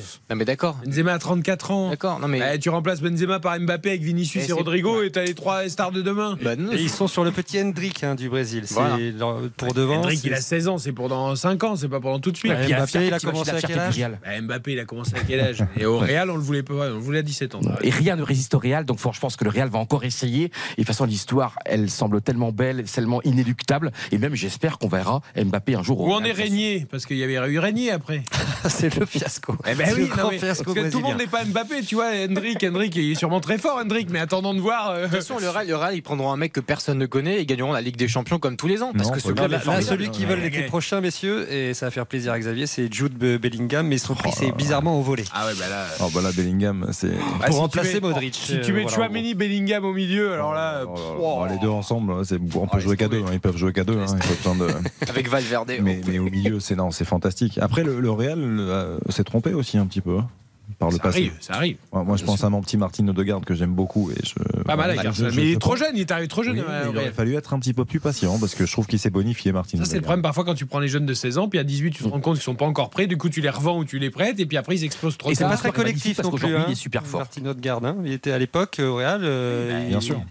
Et il n'a pas attendu comme Vinicius ou comme Rodrigo de faire des passages sur le banc, de prendre le temps aussi de sa guerre. Ouais. Il voulait jouer tout de suite et quand il jouait, il n'était pas au niveau. Je suis désolé, Xavier. Non, mais c'est vrai. il mais- Mathias, t'as raison. hein. Et, et donc ça a été ça aussi, c'était finalement son impatience qui lui a coûté, je pense aussi au Real Madrid. Messieurs, il est 21h59, déjà l'heure de nous quitter, de passer la main à Caroline Dublanche pour Parlons-nous. Évidemment, au 09 69 39 10 11 pour parler à Caroline dans les heures qui viennent après les infos d'Aude Vernuccio. Ça a été un plaisir de passer cette soirée avec vous pour on refait la Coupe du Monde comme tous les jours de 20h à 22h avec Julien Courbet dès 20h. Toute l'équipe des sports de RTL ensuite de 21h à 22h. Rendez-vous demain, même heure, même endroit pour toute l'actu de la Coupe du Monde. Le quart de finale se profile contre l'Angleterre. Ce sera samedi à 20h. Le top 23h si on gagne la Coupe du Monde? Si on gagne la Coupe du Monde, est-ce que je pourrais faire le top 23h, le top horaire? Et vous ferez ce que vous voulez sur vrai, merci Eric, Vous merci. pourrez même vous teindre les cheveux. Ah bah non, vous en avez pas. Vous ferez ce que vous voulez, Johan Rioux. Vous aurez tous les droits. Merci à Xavier Domergue, à Baptiste Merci. Durieux, à Johan Rioux, à Lucas Dindeleu, à toute l'équipe, à la réalisation. On se retrouve donc demain, 20h, pour On refait la Coupe du Monde. Et dès demain, 8h35, le journal de la Coupe du Monde, l'édition matinale avec Hortense Crépin et tous nos envoyés spéciaux au Qatar. RTL. Il est 22h.